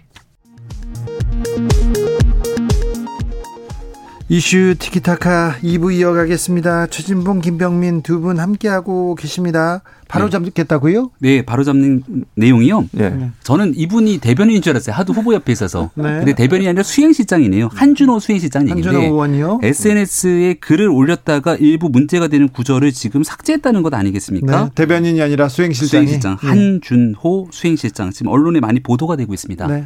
슬하에 윤석열 후보는 자녀가 없지 않습니까? 네. 근데 이 자녀가 없는 점을 정치 공세에 활용하는 듯한 문장을 집어넣었다가 이게 논란이 커지니까 이 문장을 뺐다는 건데 네. 이런 일들은 이재명 후보 입장에서는 굉장히 좀 아, 무겁게 받아들여야 되지 않겠습니까? 다시는 이런 일이 없었으면 좋겠습니다. 음. 아니, 근데 그거는 그러니까 김병민 이제 대변인이 그렇게 해석을 하셔서 그런 것 같고 그러니까 문제가 없으면 지울 리가 없잖아요. 그건 모르겠어요. 왜 지웠는지는 한준호 이제 수행시장한테 물어봐야 되는데 예, 아니 예. 토리도 반려견이니까 가족 아닙니까? 저는 뭐 그, 그게 그런 의도를 갖고 썼는지 지금 네. 김병민 대변인 얘기했던 것처럼 정말 그런 의도를 갖고 쓴 건지 그건 잘 모르잖아요. 그건 본인한테 물어봐야 되는 거. 그냥 그 문장만 보고서 그렇게 썼을 거다라고 해석하는 것도 지나친 해석일 수 있어요. 저는 반려견도 가족이고 가족에 대해 사랑을 가지고 있는 엄마의 입장에서 썼을 수도 있기 때문에 그걸 그렇게 지나치게 어떤 아, 그 어, 혹시 내용을 뭐랄까. 보셨나요 문장? 아 저는 그 제목 봤어요. 제목에 네. 그러니까 그 제목만 그렇게 돼 있잖아요. 지금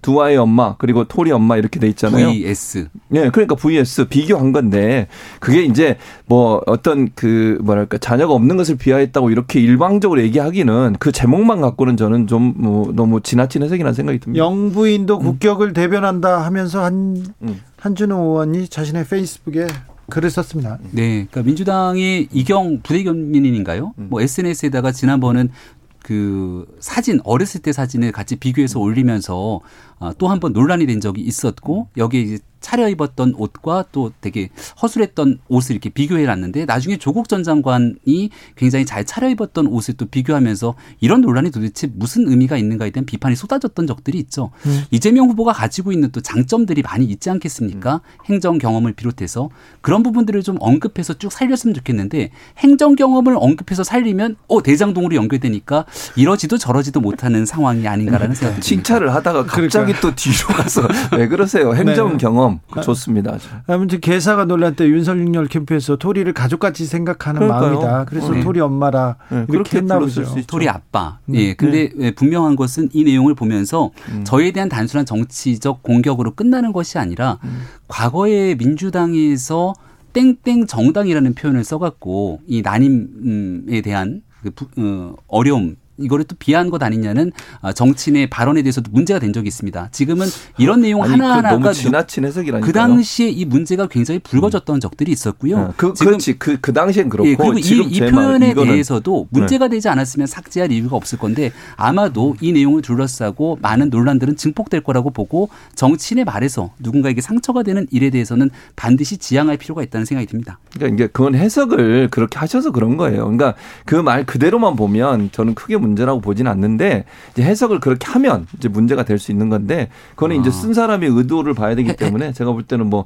그게 그렇게 해석하는 것은 한편의 입장이라고 봐요. 마지막 한마디만 드리면 음. 결국은 정치인의 말로 인해서 상처를 받게 되는 것은 받아들이는 사람의 입장 아니겠습니까? 결국은 이 내용을 어떻게 국민들께서 받아들여지는지에 음. 따라서 그 다음 중에 추후의 여파들은 아, 정리가 될 거라고 김병민 대변인 그렇게 받아주세요, 받아들여 주세요. 너무 그 너무 드리블이 같아. 지금까지 나와 있는 언론의 네. 분위기들을 제가 잠깐 전했던 전한 거예요. 네. 근데 분위기를 전한 것그 언론사 어딘지 제가 말을 안 하겠는데 네. 그 언론사들이에요. 어쨌든 네, 네, 그렇습니다. 자, 민주당 선대위는 뭐가 네. 문제인 것 같습니까? 아니, 민주당 선대위는 기민함이 없다고 그랬잖아요. 이재명 후보가. 저는 네. 기민함이 없다고 생각해요. 이재명 후보의 가장 큰 장점이 뭡니까?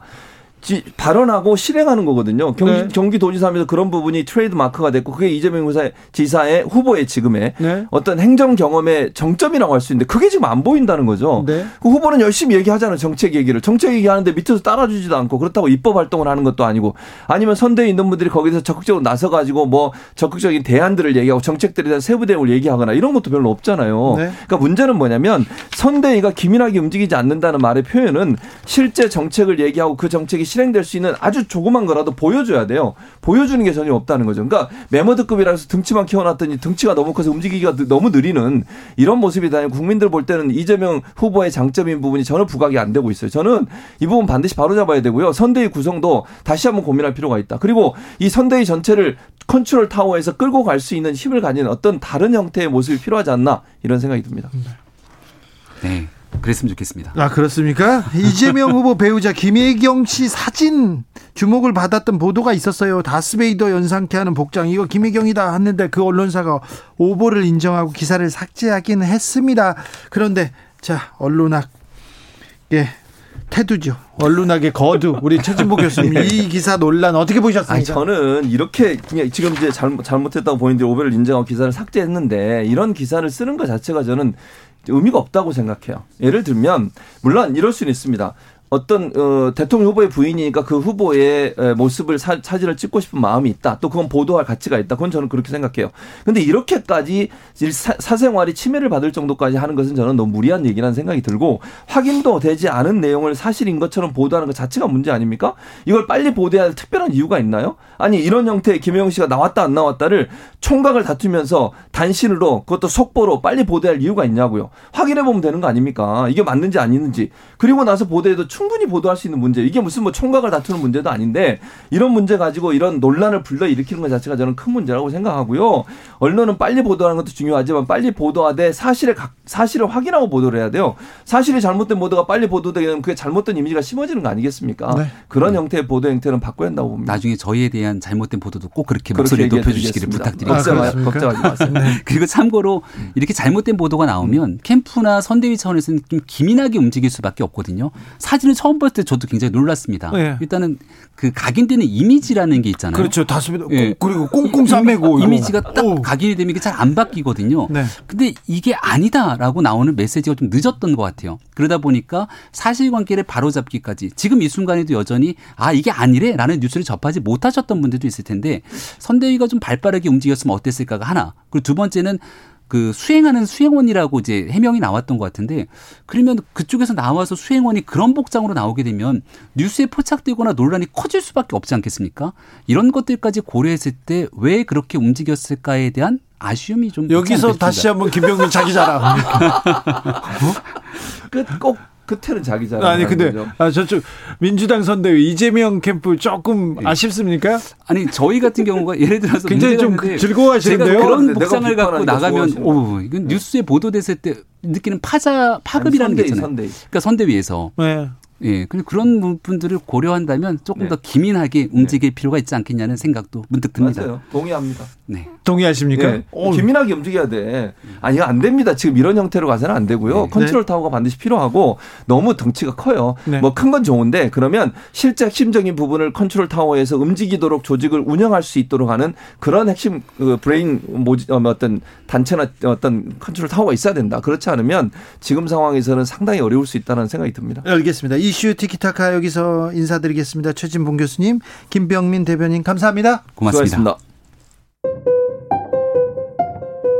정치 피로, 사건 사고로 인한 피로, 고달픈 일상에서 오는 피로. 오늘 시사하셨습니까? 경험해 보세요. 들은 날과 안 들은 날의 차이.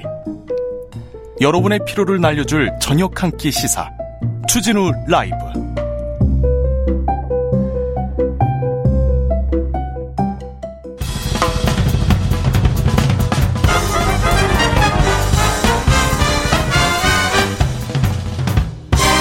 훅 인터뷰. 훅 인터뷰 이어가겠습니다. 코로나 확산세가 심상치 않은데요. 정부는 백신 추가 접종을 좀 더 빨리 하자는 방안 발표했습니다. 백신 추가 접종에 대한 궁금한 점 그리고 걱정되는 점 풀어보겠습니다. 질병관리청 황경원 예방접종 기획팀장 안녕하세요. 네 안녕하세요 예방접종 기획팀장 황경원입니다. 오늘 백신 추가 접종 이른바 부스터샷 간격을 단축하겠다는 방안 발표했습니다. 네. 어떤 배경이죠? 네, 크게는 두 가지. 그러니까 현재 방역 상황에 대한 대응과 동절기에 대한 전체적 대비 자원입니다. 조금 네. 더 자세하게 설명을 드리면 그 잘 아시는 것처럼 우리나라 국민들께서 자발적으로 적극적으로 많이 접종에 참여해 주신 덕분에 접종 속도가 매우 빠르게 진행되었습니다만 네.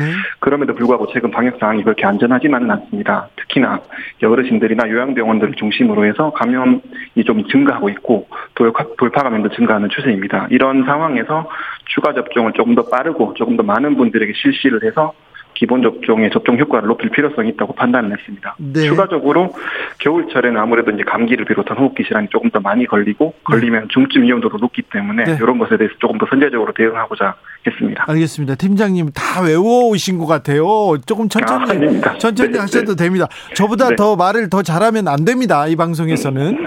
네, 알겠습니다. 팀장님, 어, 근데 네. 백신 접종 후에 이게 돌파 감염이 계속되는 것 같은데 그 비율은 현재 어느 정도입니까? 네, 우선 말씀드릴 게 사실 어떤 백신도 백신이 예방하고자 하는 질환을 100% 예방할 수는 없고 특히나 예. 전파력이 높은 델타 바이러스가 이제 유행을 더 많이 하게 됐고 접종 한 지도 좀 시간 지나서 돌파 감염은 조금 더 증가하고 있습니다. 네. 11월 7일 기준으로 했을 때 돌파 감염 발생률은 99명 정도인데 이게 어떤 의미냐면 접종 완료자 10만 명당 99명 정도가 코로나19에 감염되고 있다는 뜻입니다. 아, 네. 그래도 아, 접종 완료자들은 그래도 돌파 감염이 있어도 그래도 비율은 좀 낮군요. 그렇습니다. 네. 네. 어, 올해 그러면 기간을 단축해서 추가 접종 한 대상자는 얼마나 됩니까? 네, 금년 중에 추가 접종 대상에 포함되신 분들은 오늘 발표 결과로 1,370만 명 정도입니다. 네. 당초 기준 그러니까 기본 접종 완료 6개월 이후를 기준으로 하면 820만 명 정도가 추가된 내용입니다. 네. 그동안은 그 접종 이후에 완료된 이후에 6개월 이후에 추가 접종하기로 돼 있는데 외국에서도 한 6개월 이렇게 기간을 두고 하고 있지 않습니까? 네, 대체로 6개월 기준으로 하고 있습니다. 근데 우리는 딸리 다 당기겠다고요? 네. 어, 당겨도 안전성 괜찮습니까? 네, 몇 가지 국외 사례를 말씀드리는 게 좋을 것 같습니다. 먼저 그 미국 국립보건원 연구에 따르면은 기본 접종 12주 그러니까 이제 3개월 이후에 추가 접종을 실시한 경우에는 백신의 종류에 따라서 안전성의 차이가 없었습니다. 예. 뭐, 뭐 이스라엘은 5개월 간격으로 접종을 하고 있는데 어, 안전성에 대해서 특별히 문제는 없었습니다. 네. 추가적으로 우리나라에서도 좀 참고할 만한 사례가 있는데 면역 저하자와 얀센 백신 접종자는 현재 2개월 간격으로 추가 접종 실시 중인데 이상 반응 신고 사례 분석해 보면 특별히 신고율에서 차이가 없는 것으로 보고 있습니다. 네. 그럼에도 불구하고 아무래도 안전성에 대해서 조금 더 걱정을 많이 하실 테니까 저희도 네. 접종 진행하면서 이상 반응 추이라든지 이런 것도 좀 더 면밀하게 살피고 신속하게 대응할 수 있도록 하겠습니다. 네. 0464님께서 이렇게 물어봅니다. 부스터샷 하면 접종은 끝인가요? 아니면 6개월 후에 또 맞아야 하는 건가요? 이렇게 물어봅니다. 네, 저희도 지금 그 부분에 대해서 계속 고민을 하고 있고 어, 백신은 충분한 상황입니다만 아무래도 아직 이 백신 자체가 처음으로 전 세계가 전 인류가 처음으로 접종한 백신이다 보니까 조금 더 연구 결과를 바탕으로 해서 생각을 해봐야 될 것 같습니다. 아직까지는 네. 정해진 건 없습니다. 부스터샷 접종 대상자일 경우는 따로 연락이 옵니까? 어떻게 신청해야 됩니까? 네, 이게 부스터샷 접종이 좀 접종 방법이 다양합니다. 예를 들면은 요양병원에 계신 분들이라든지 의료기관에 계신 분들은 이제 의료기관에서 자체적으로 접종하실 수 있기 때문에 접종을 하시게 되고요. 그리고 이제 요양시설이라든지 사회복지시설에 계신 분들은 거동이 불편하시다 보니까 보건소에서 방문해서 접종을 합니다. 요 두 케이스들은 어, 접종 일정에 따라서 접종을 하시면 되고 음. 개별적으로 사전 예약을 통해서 접종하시는 분들은 그 예를 들면 이제 저희가 4개월 기준으로 마련해 놨으니까 기본 접종 완료 4개월 기준을 기준으로 2주나 3주 전에 저희가 문자 등을 통해서 안내를 해드립니다. 이제 음. 안내에 따라서 어, 예방접종 누리집을 통해서 예약을 하시면 됩니다. 추가적으로 제가 상반기 때도 그렇게 많이 도와드렸는데 어르신들 같은 경우에는 온라인 예약이 힘드신 분들도 많이 네. 있기 때문에 주민센터나 유통반장분들을 통해서 전화나 방문 예약도 도와드리고 있는 상황입니다. 네, 안내하는 대로 따르, 따르면 되고 또 어떻게 해야 되는지 잘 모르겠어요. 그러면 구청이나 뭐 주민센터에다 물어보면 되겠네요. 네, 그렇습니다. 그리고 1339를 통해서 전화하셔도 안내를 받으실 수 있습니다. 네. 아스트라제네카 백신은 이제 접종 안 합니까? 접종 계획은 없는 건가요? 네, 우선 뭐 저도 아스트라제네카 백신 접종했는데요. 네. 아스트라제네카 백신의 공급 상황과 현재 접종 현황 등을 고려해서 아스트라제네카 백신은 금년 중에 접종을 종료할 예정입니다. 1차 접종 같은 경우에는 11월까지 그 일단 시행을 할 예정이고요. 2차 접종 같은 경우에는 이미 예약돼 있으신 분들이 좀 있기 때문에 12월까지 진행을 할 예정입니다. 네. 언론에서 너무 좀 아스트라제네카 비판해가지고 그래가지고 안 맞는 거 아닙니까?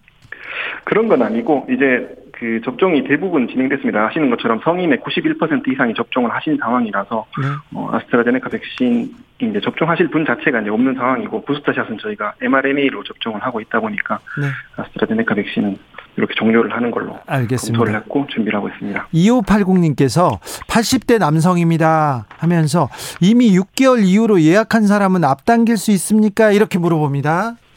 네, 앞당길 수 있고 그 부분에 대해서는 뭐 그 일산방구 등을 통해서 안내 받으시고 앞당겨서 접종하시면 됩니다. 그리고 네. 뭐 아까 말씀을 잠깐 못 드렸는데 자녀 백신을 통한 접종도 11월 22일부터 가능하도록 저희가 조치를 할 예정이라서 그때 맞춰서 예약하시고 접종하시면 됩니다. 알겠습니다. 아무튼 지금도 내가 접종을 할까 부스터샷 맞을까 이거 고민하는 분들이 있는데요. 이런 분들한테 마지막으로 당부 말씀 부탁드립니다. 네. 그 저희가 이제 단계적 일상 회복을 11월부터 시행을 했는데 이제 이후에 확진자와 위중증 환자가 조금 더 증가하고 있고 특히나 이제 내일 수능인데 10대 학령층들의 감염도 높아지고 있는 상황입니다. 어, 이런 상황에서 이번에 접종 간격을 4주로 단 4개월로 아, 단축을 했는데 어르신들을 비롯한 이제 요양 뭐 이런 분들의 좀 접종이 좀 더 많이 필요한 상황입니다. 예.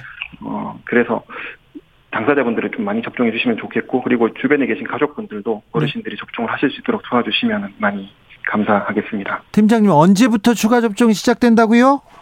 추가 접종은 12월 10월 12일부터 이미 시작이 됐고 예. 현재 오늘 계획에 따라서는 단축된 분들은 11월 22일부터 예약을 하실 수 있습니다. 알겠습니다. 말씀 감사합니다. 고생 많으신데 더 고생해 주십시오. 네, 감사합니다. 황경원 코로나19 예방 접종 기획 팀장이었습니다. 주진우 라이브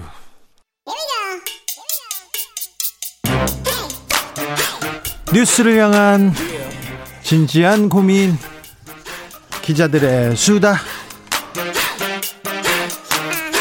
라이브 기자실을 찾은 오늘의 기자는 코인데스크 코리아 김병철 편집장입니다. 어서 오세요. 네, 안녕하세요. 편집장님, 코인 시장 어떻습니까? 네, 하락세입니다. 어제는 오르고 오늘은 내리고 이건 미 시장은 뭡니까 이거? 네? 어, 주식 시장보다도 훨씬 더 어, 이 등락폭이 크죠. 자, 왜 근데 하락했어요? 어, 이게 지금 조 바이든 미국 대통령이 인프라 법안에 서명을 최근에 했잖아요. 네. 이게 이제 영향을 미친 것으로 시장은 지금 보고 있는데요. 그래서 비트코인이 8천만 원까지 올라갔다가 어제부터 내려서 한 7,280만 원 정도고요.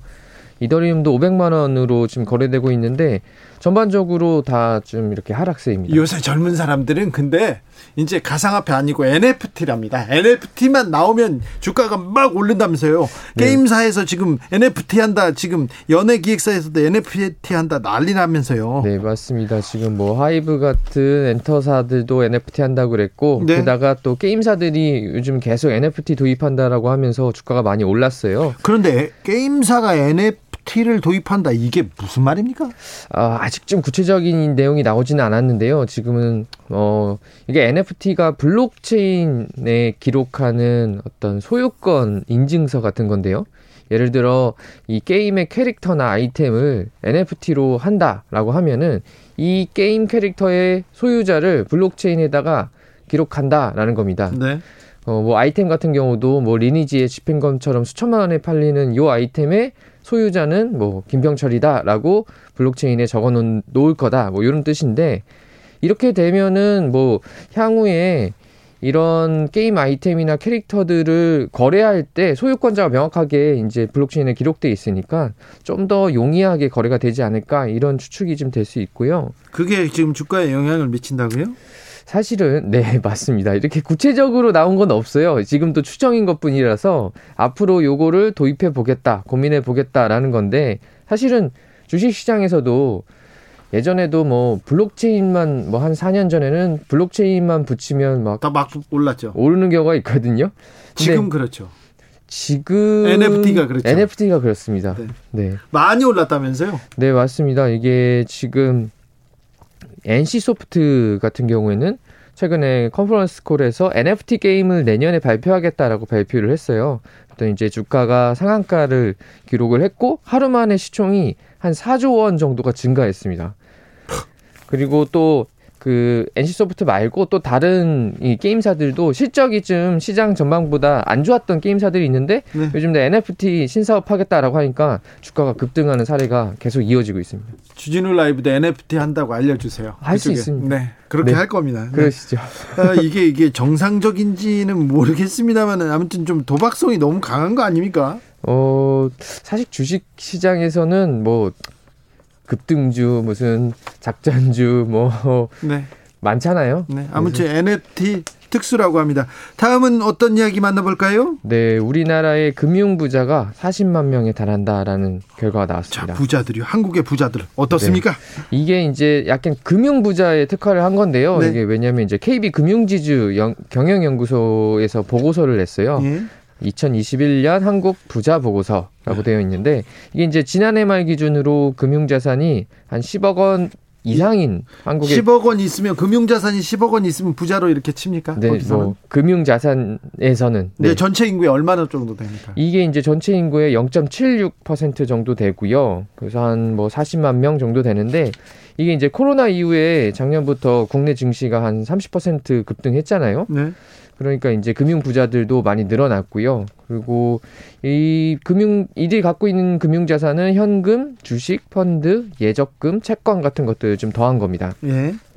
이게 이제 금융 자산도 늘었지만 근데 여전히 부동산 부자들이 많잖아요. 네, 여전히 부동산 비중이 더 많았어요. 그래서 이분들이 갖고 계신 게 네. 부동산과 금융자산 투자 비율은 한 6대 4 정도 됐고요. 예. 이게 부동산 비중이 2017년에는 52%였는데 이제 3년 후인 아 4년 후죠. 올해는 59%로 더 커졌어요. 부동산이 올라서 그렇죠. 맞습니다. 그래서 연구소는 이제 고가 아파트를 중심으로 부동산 가격이 뛰면서 최근 2년간 부동산 자산 비중이 크게 늘었다라고 했는데요. 이런 부자들은 어떻게 투자합니까? 어디에 투자합니까 또? 네, 뭐 전반적으로는 주식에 투자한다라고 답을 하셨어요. 아, 그래요? 네네. 이 한국 부자 400명을 따로 뽑아가지고 별도로 이게 설문조사를 했는데 이게 지금은 또 주식이 그렇게 약간 부진하잖아요. 국내 주식이. 예. 근데 이제 부자들 중에 한 31%가 앞으로 주식 투자 금액을 늘리겠다라고 대답을 했고요.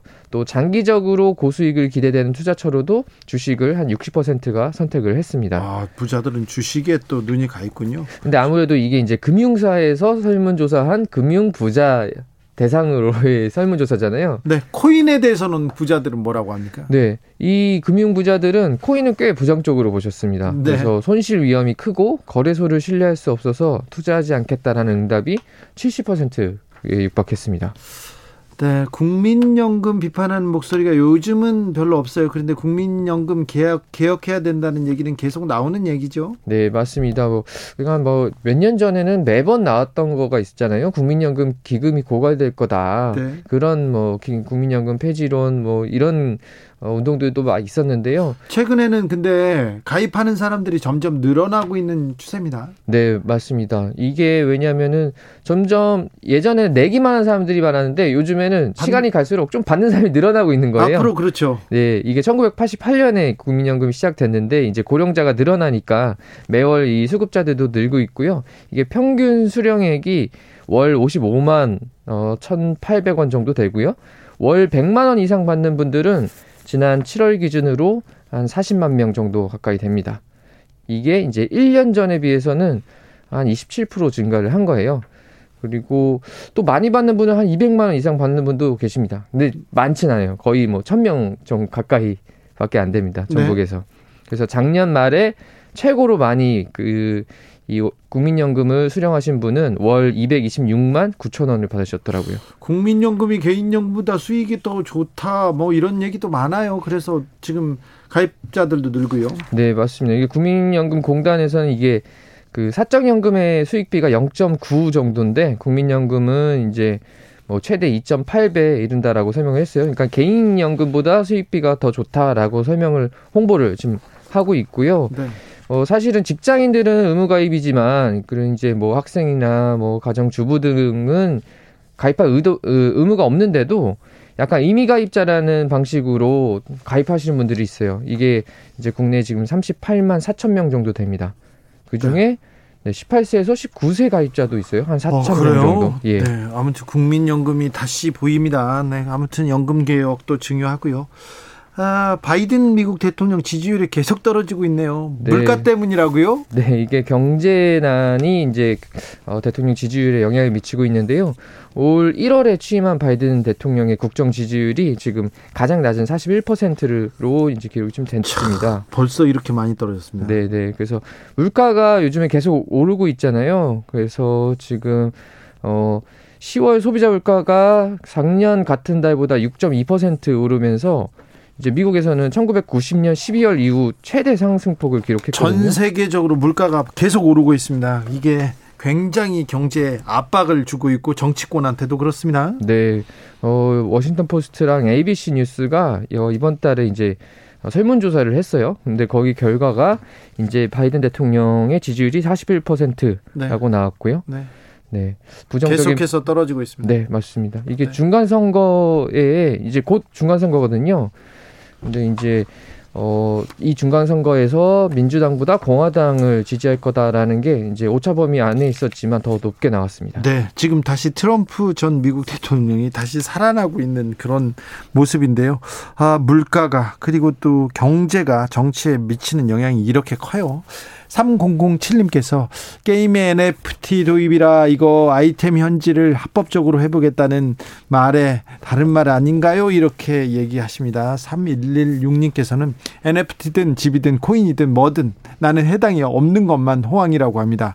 나한테 해당되는 월급은 아슬아슬한데 말입니다. 맥 빠집니다. 얘기하는데 네, 저도 비슷한 생각입니다. 다만 뭐 지금 NFT든 코인이든 주식이든 좀 쳐다보기는 해야 될 것 같습니다. 공부는 하셔야 될 것 같습니다. 만약에 아, 그렇게 좀 소외감 느끼신다는 분들은요.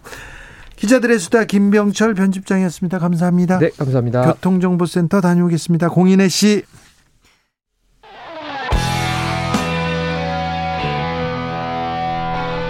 스치기만 해도 똑똑해진다. 드라이브 스루 시사 주진우 라이브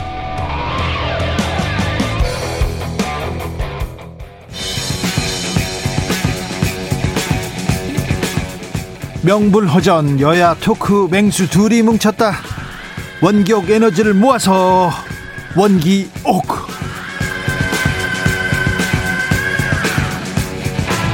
오늘은 특별한 특급 조합 모셨습니다. 여야의 토크 강자죠. 여당 대표 전재수 더불어민주당 의원 어서 오세요. 네, 전재수입니다. 반갑습니다. 야당 대표 김재원 국민의힘 의원 어서 오세요. 네, 안녕하세요. 네, 최고위원으로 아주 맹활약 중인데 제가 여기 꼭 오고 싶었는데 결국은 네. 강기정 수석 대타로 왔습니다. 네, 강기정 수석이 모친상을 당한, 당해가지고 오늘은 전재수 의원이 오셨습니다. 두 분 뭐 대기실에서 무슨 담수를 그렇게 길게 나누셨어요? 아니 뭐 옛날 이야기 옛날 이야기. 우리 김재원 최고님 인생 역정, 정치 역정. 네. 지금 막 근데 김재원 최고 표정이 막 계속 밝아지고 있습니다. 여유를 찾고 있어요. 아니 엄청 비정한 정치의 역정을 말씀을 하셨는데. 네. 의원에 관해서 보따리 세 번 싼 이야기 아, 했어요. 아, 저, 저한테는 전재수 선배님은 낙선 전재수로 이렇게, 이렇게 기, 저기 저장이 돼 있어요. 제가, 우리, 제가 네 번째 만에 당선될 때 네. 우리 주진우 기자님 덕에 인지도를 엄청 올렸어요. 그랬어요? 예. 네. 네 번째 당선될 때 네. 제가 만 오백 표를 이겼는데 5,500표는 우리 주 기자님 덕이에요. 아, 그래요? 그럼요. 그래요? 제가 어디가 못 들었습니까? 못 들었어요. 어디, 선, 어디 가도 선거에, 선거에 왜 그래 개입을 아니, 많이 하셔가지고. 저도 모르는 아니, 얘기예요. 아니, 서울에 계셨고, 저는 부산에 있었고, 음. 네. 이래저래 뭐 출연하고 하면서 인지도를 엄청 올렸어요. 아, 네. 그랬다고요? 아, 뭐 출연. 네. 낙선. 우리 전재수 의원님은 네. 선거에 쭈르륵 세 번 그냥 연거푸 떨어지고 그 다음에 당선 당선 네. 이래 가지고 그러니까 재수가 아니고 사수 만에 된 거고 네. 저는 이제 한 번 되고 한 번 떨어지고 한 번 되고 한 번 떨어지고 한 번 되고 한 번 떨어지고. 아, 그랬어요? 예. 아, 부침이 좀 컸어요. 아, 부침이 컸어요. 아마 큰 정치인 될 것 같습니다. 네. 국민의힘에서 저는 그런 걸 없어요. 그런 걸 원하지 않습니다. 저는 그냥 국민의힘에서 아마 뭐 유일한 의원 저는 그냥 빌빌하면서 그냥 네. 응? 그 숨만 붙어 있으면 되는데 맨날 숨을 떨어뜨렸다가 붙였다가 아. 떨어뜨렸다가 붙였다 가 가늘고 길게 네. 오래 네. 뭐 오래도 필요 없고 네. 이제 요즘 방송계에서 떠오르는 네. 어, 방송 어, 블루칩. 그렇죠. 너무 많이 떠가지고요. 네. 모시기 어렵습니다. 윤석열 후보도 구수했는데, 네.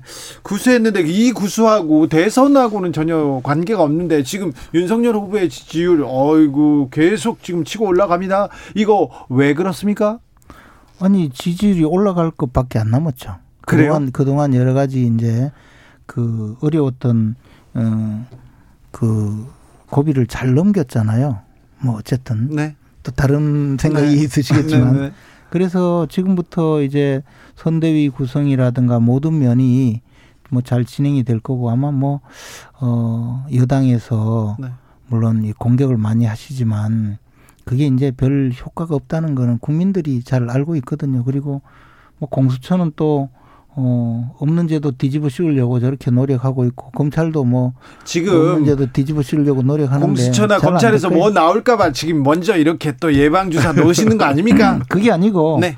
지금 뭐 공수처는 벌써 어, 이 정권의 앞잡이가 된 지가 오래된 것 같고 검찰은 뭐 더더욱이 더 심하고 아니 검찰 총수를 하던 사람이에요. 4개월 전까지 그분이 그러니까 그때 검 검찰총장 할 때는 제대로 된 검사들이 수사를 했는데 지금은 어, 다 쫓겨나고 전부 이제 어, 오로지 이 정권을 위해서 목숨 바치는 그런 검사들만 모여 있는 것 같다는 느낌이 들어요. 느낌이죠? 네, 네. 물론요. 네.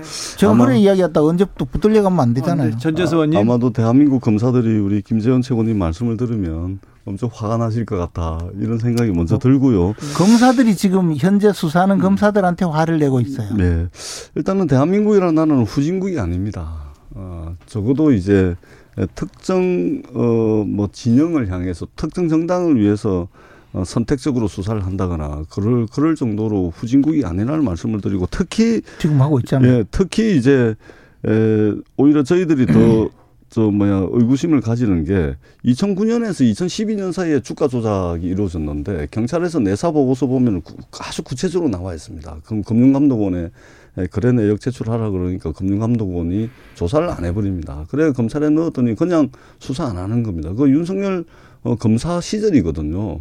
그렇기 때문에 오히려 왜 이제서야 윤석열 후보가 검찰을 떠나니까 이제서야 어, 10년 가까이 돼가지고 수사를 하는지 저는 오히려 그런 것들이 더, 어, 저 의아스럽다 이런 생각이 들고 적어도 대한민국에는 어, 굳건하게 형사 사법 체계가 시스템이 돌아가는 나라다. 그러니까 어, 저 이재명 후보에 대해서 수사를 하는 것에 대해서는 어, 뭐 당연한 거고 더 세게 해야 되는 거고 그다음에 윤석열 후보와 관련된 본인 장모 부인 소위 말해서 본부장 의혹에 대해서 수사하면 그거는 정치 공작이다 이래버리면 더더구나 윤석열 후보가 검찰 출신인데 그렇게 말씀을 하시는 것은 굉장히 문제가 있고 그런 말씀은 조심하셔야 된다. 훅 들어왔어요.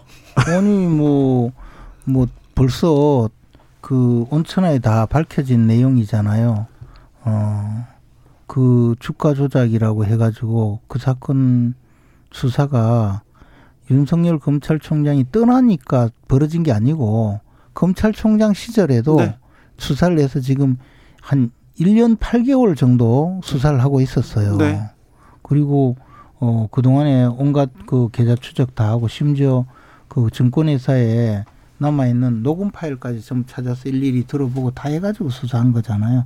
저는 뭐 수사가 어 앞으로 어떻게 되든 그것과 관계없이 이 대한민국에서 검사들이 어 집권당의 집권 연장을 위해서 나서서 이렇게 발버둥 치는 이런 수사를 계속해서 역사의 죄인이 될 뿐만 아니라 직접적으로 앞으로 형사 처벌도 각오하고 어 이런 저 일에 개입하고 있다고 봐요. 그러니까 그분들은 나중에 응분의 책임을 받아야 될 거예요. 엄청난 협박, 협박 비슷하게 들리는데. 뭐 협박이요?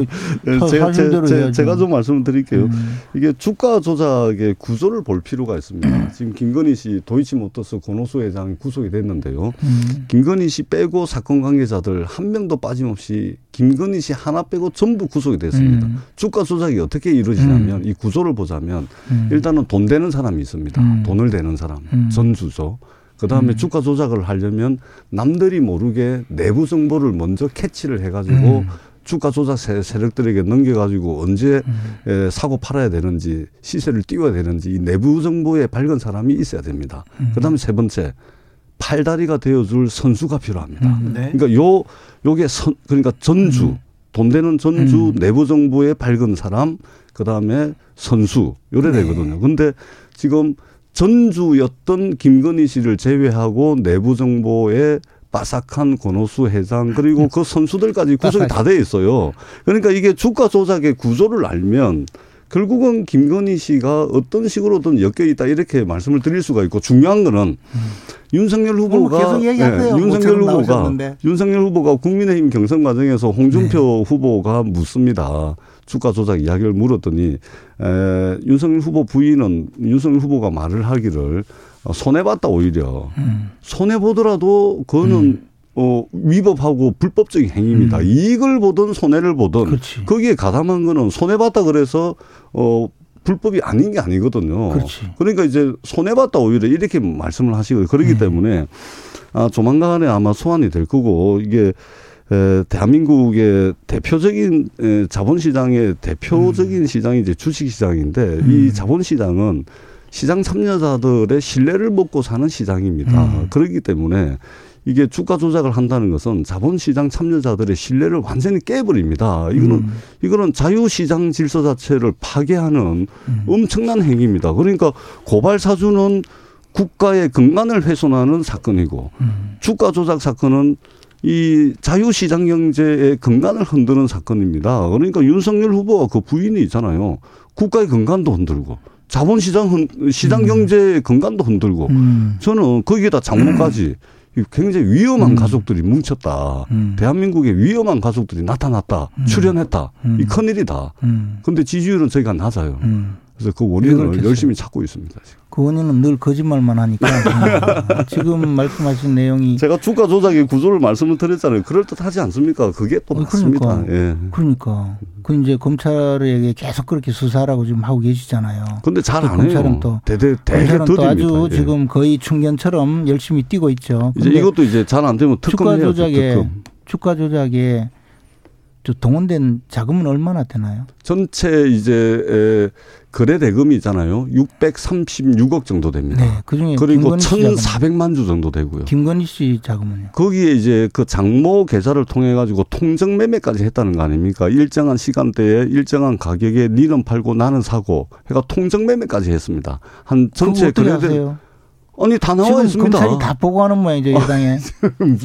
또 이상 또 이상한 뉘앙스를 뭐 풍기신다. 아니 그다 나와 공수처, 있습니다. 공수처에 지금 윤석열 언론 보도 다 되고 예. 주인 검사도 예. 다그 저 민주당 의원하고 지금 만나고 아니 아니 김채원 이거 언론 보도 다 된 겁니다. 언론에 어떻게 알았을까요?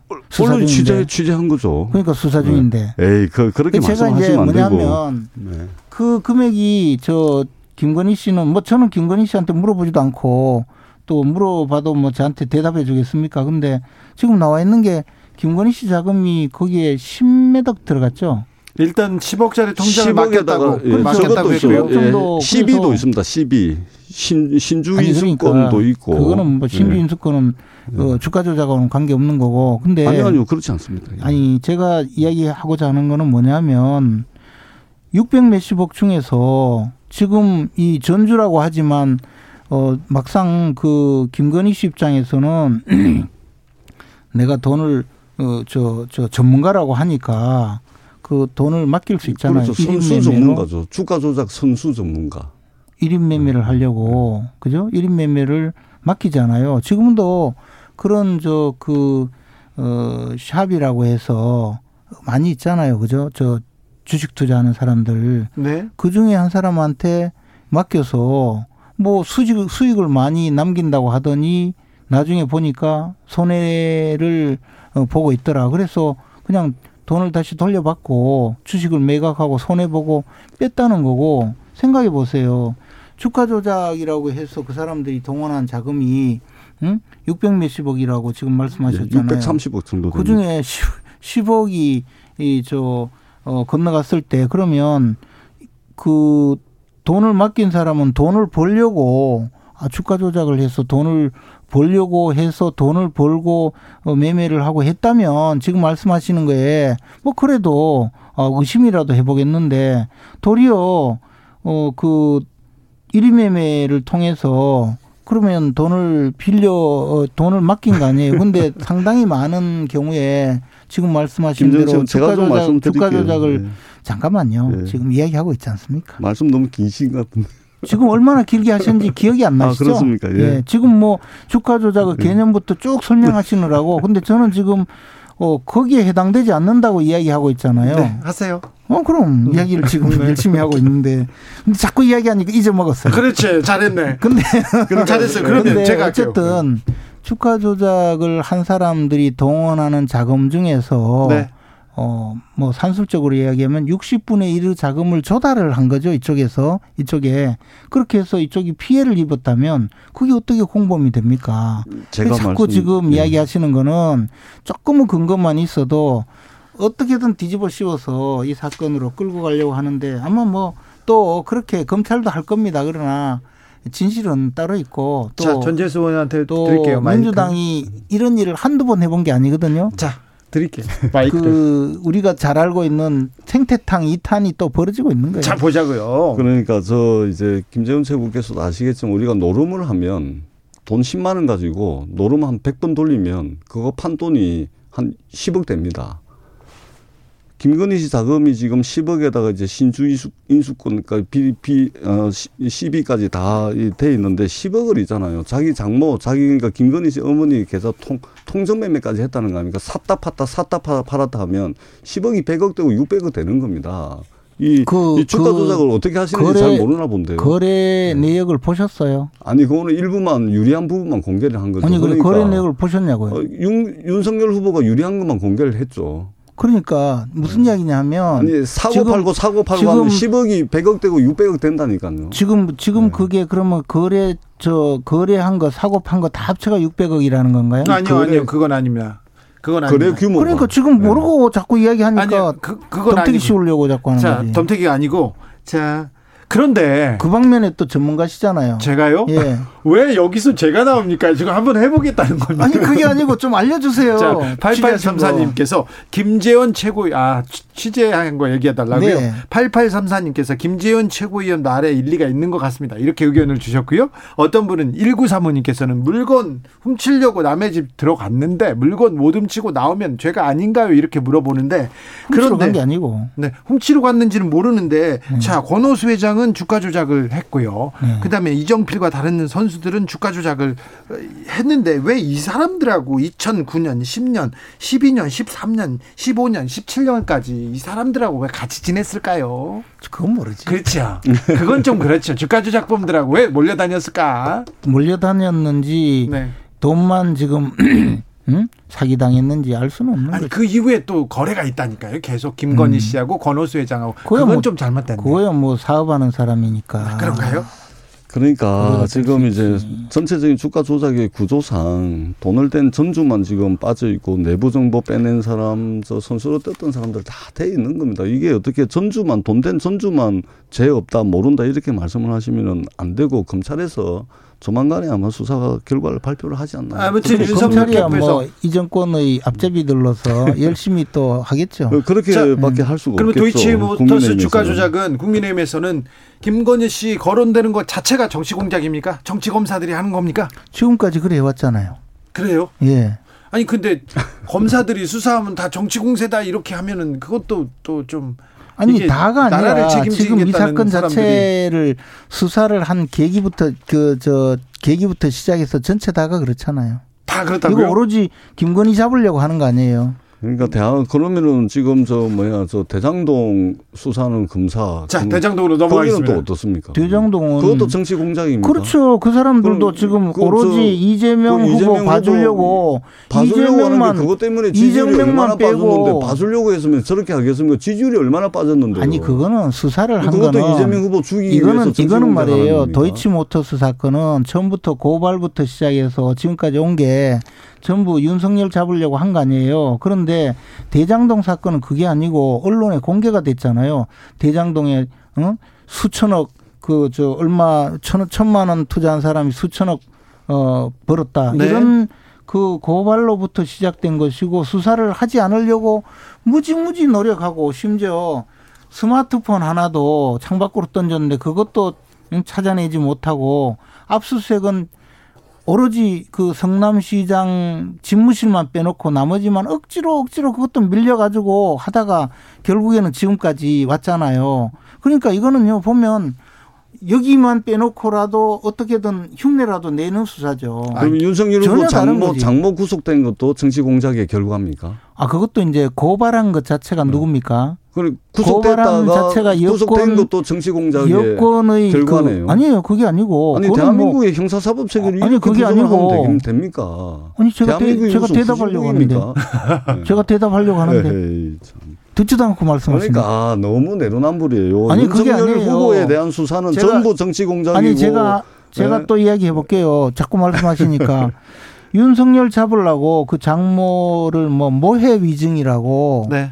해가지고 무혐의 처분된 걸 또 해가지고 수사를 몇 번 해보다가 도저히 안 되니까 이 검찰이 할 수 없이 김호수 검찰총장 휘하에 있는 검사들도 이게 뭐 어느 정도라야죠. 그래가지고 또 무혐의 처분을 또 했어요. 그것도 윤석열 잡으려고 하다가 미수에 그친 거고 지금 또 뭐냐. 한명숙 총리, 그거는 또 이제 공수처가 또 나섰죠. 한명숙 총리가 뇌물죄로 어, 교도소 가가지고 실형을 받고 교도소 가서 복귀하고 나왔잖아요. 근데 그걸 어떻게든 무죄를 만들어 보려고 온갖 짓을 다 했잖아요. 그 동안에. 박범계 장관까지 나서서 또 뭐 다 해보다가 안 됐잖아요. 이게 뭡니까? 결국은 그 돈 줬다는 한만호 씨의 증언이 거짓말이 아니라는 거잖아요.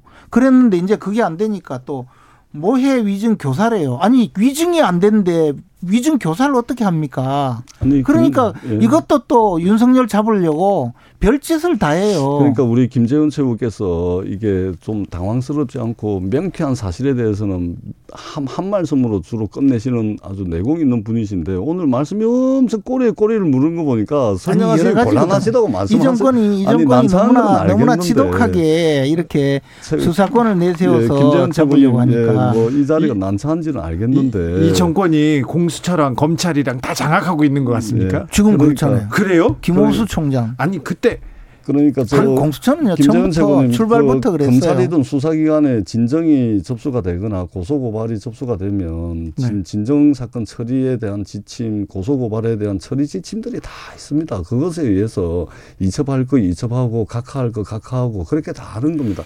이 모든 걸 가지고 여당이 하는 것은 윤석열 후보와 관련된 또는 윤석열 후보 부인과 관련된 또는 윤석열 후보 장모와 관련된 모든 의혹과 수사는 정치 공작이다 이래버리면 아유, 그러고서 어떻게 삽니까? 아니 근데 제가 정말? 정치 공작이란 네. 말을 한 마디도 안 했는데요. 계속 윤석열 후보 계속 그래 왔잖아요. 그게 아니고 한 마디는 하셨어요. 네. 그게 아니고 정치 권력의 그 이동훈 씨 대변인 정치 권력을 이동훈 씨저 네, 그것도 알겠어요. 정치 공작이라고 그러고 하나 제가 이제 정치 권력에 앞장서서 이 정권에 앞장서서 충성을 다하는 김호수 공차 김호수 검찰의 예? 그런 저 편파 수사 여기까지 하고요. 좀 물어볼게요. 홍준표 의원 어떻게 할 거예요? 홍준표 의원 잘하고 계시잖아요. 잘하고 있죠. 저렇게 하기 때문에 인기가 있는 거예요. 그렇습니까? 네. 네. 그래서 윤석열, 윤석열 후보 대통령 되면 대한민국 불행해진다. 잘한 거, 잘한 얘기네요. 그럼 지금까지는 어, 경선을 하면서 그만큼 공격했는데 네. 거기 되고 아, 만세 부르면 그 지금 홍준표 의원을 좋아하던 젊은 세대들이 그냥 저 있겠습니까? 아, 에이, 이 사람은 아니다고 하고 가죠. 그래 이렇게 해서 계속 어? 교감을 하고 하면서 아, 홍준표가 고도의 지금 정치력을 보이고 있고 잘하고 그렇죠. 있네요. 그러다가 이제 이분들하고 계속 그 같이 가고 있기 때문에 네. 어, 이 젊은 세대가 아직도 그뭐 어, 정말 그 젊은이들의 꿈을 앗아간 네. 그 민주당 이명박 어, 이재명 후보 쪽으로 가지 않고 네. 아직도 홍준표 후보가 교감을 하고 있는 거죠. 네. 그래서 음. 나중에 적절하게 또 우리 저 우리 당의 후보와 같이 갈 수 있게 또 네. 잘하고 있는 거라 하는 그러니까 거죠. 윤석열 후보께서는 그 홍준표 후보가 윤석열 후보가 대통령이 되면 나라만 불행할 뿐이다라는 이야기를 좀 잘 새겨드려야 될 것 같습니다. 잘 새겨듣고 어, 다만 이제 홍준표 후보가 이게 마음이 없는 소리 또는 뭐 일시적으로 경선에서 떨어졌기 때문에 마음이 좀 불편해서 하는 말씀이 아니다. 왜냐하면 홍준표 후보가 뭐 젊은 분들한테 이제 인기가 있는 게 속에 없는 이야기를 안 하는 분이거든요. 속에 있는 이야기를 아주 그렇죠. 짧게 그렇죠. 있는 그대로 말씀을 음. 하기 때문에 인기가 있었기 때문에 그러니까 음. 윤석열 후보가 집권하면 대통령이 되면은 어 이 저 불행하다라는 것은 윤석열 후보가 좀 새겨들어야 된다. 윤 후보가 근데 어, 홍준표 후보가 다 옳은 말 한다고 하셨으니까 그런데요. 홍준표 후보는 이재명 후보는 즉각 구속하겠다 그랬거든요. 그 옳은 말 하셨네요. 아니 그거는 이제 상대당 후보니까. 뭐 상대당 후보. 네, 상대당 후보 경선 과정에서 상대당 후보에 대해서 경선, 무슨 말인들 못하겠습니까? 경선은 뭐 김재현 최고위원님 이건 너무했다죠. 먹지도. 아니 그랬잖아요. 아니 경선 과정에서 상대 후보에 대해서 무슨 말인들 못하겠습니까? 교도소 가야 되지 어떻게 청와대를 가려고 하냐고 그랬잖아요. 그, 거 하고 같은 당에 말씀하셨는데 후보한테 하는 선대위는 잘 그려지고 있습니까? 국민의힘? 선대위는 지금 아주 저 순항을 하고 있습니다. 오늘 네. 아마 그저 어, 윤석열 후보가 우리 김정인 음 이제 선거 총괄 모시고 선대위원장 모시고 오실 우리 권성동 사무총장으로 전 위원장께 뭐 이런저런 그 의견을 마지막으로 좀 많이 나눈 걸로 알고 있습니다. 네. 그래서 뭐 잘 조율이 되고 있고요. 네. 우리 당의 이제 선대위는 아마 여당의 선대위처럼 이름만 잔뜩 걸어가지고 모두 그냥 그 창고에 그냥 다 꾸겨 넣듯이 그런 선대위가 아니고 제대로 만든 선대위가 될 거라고 봐요. 네. 여당은 양정철 그전 원장이 지금... 그랬잖아요. 뭐 완전히 저 근데, 필요 없는 근데 선대위. 국민의힘 선대위 뭐잘 되길 바랍니다. 잘 되길 바라는데 잘 안 될 것 같다는 생각이 네. 드는 게 종을 종을 달리하는 생명체들이 너무 많이 붙어 있어가지고 이게 뭐 전재수 의원님, 김재원 최고위원님 마무리할게요. 나가서 하자고요 대기실에서 우리 네. 한판 떠요. 네, 네. 둘이 인사해 주십시오. 네, 고맙습니다. 감사합니다. 델리 스파이스의 차우차우 들으면서 저는 여기서 물러나겠습니다. 오늘 돌발 퀴즈의 정답은 마스크입니다. 송, 솜, 수능 시험장 마스크 꼭 착용하시고요. 네, 편안히 잘 다녀오십시오. 응원하겠습니다. 저는 내일 오후 5시 5분에 돌아옵니다. 지금까지 주진우였습니다.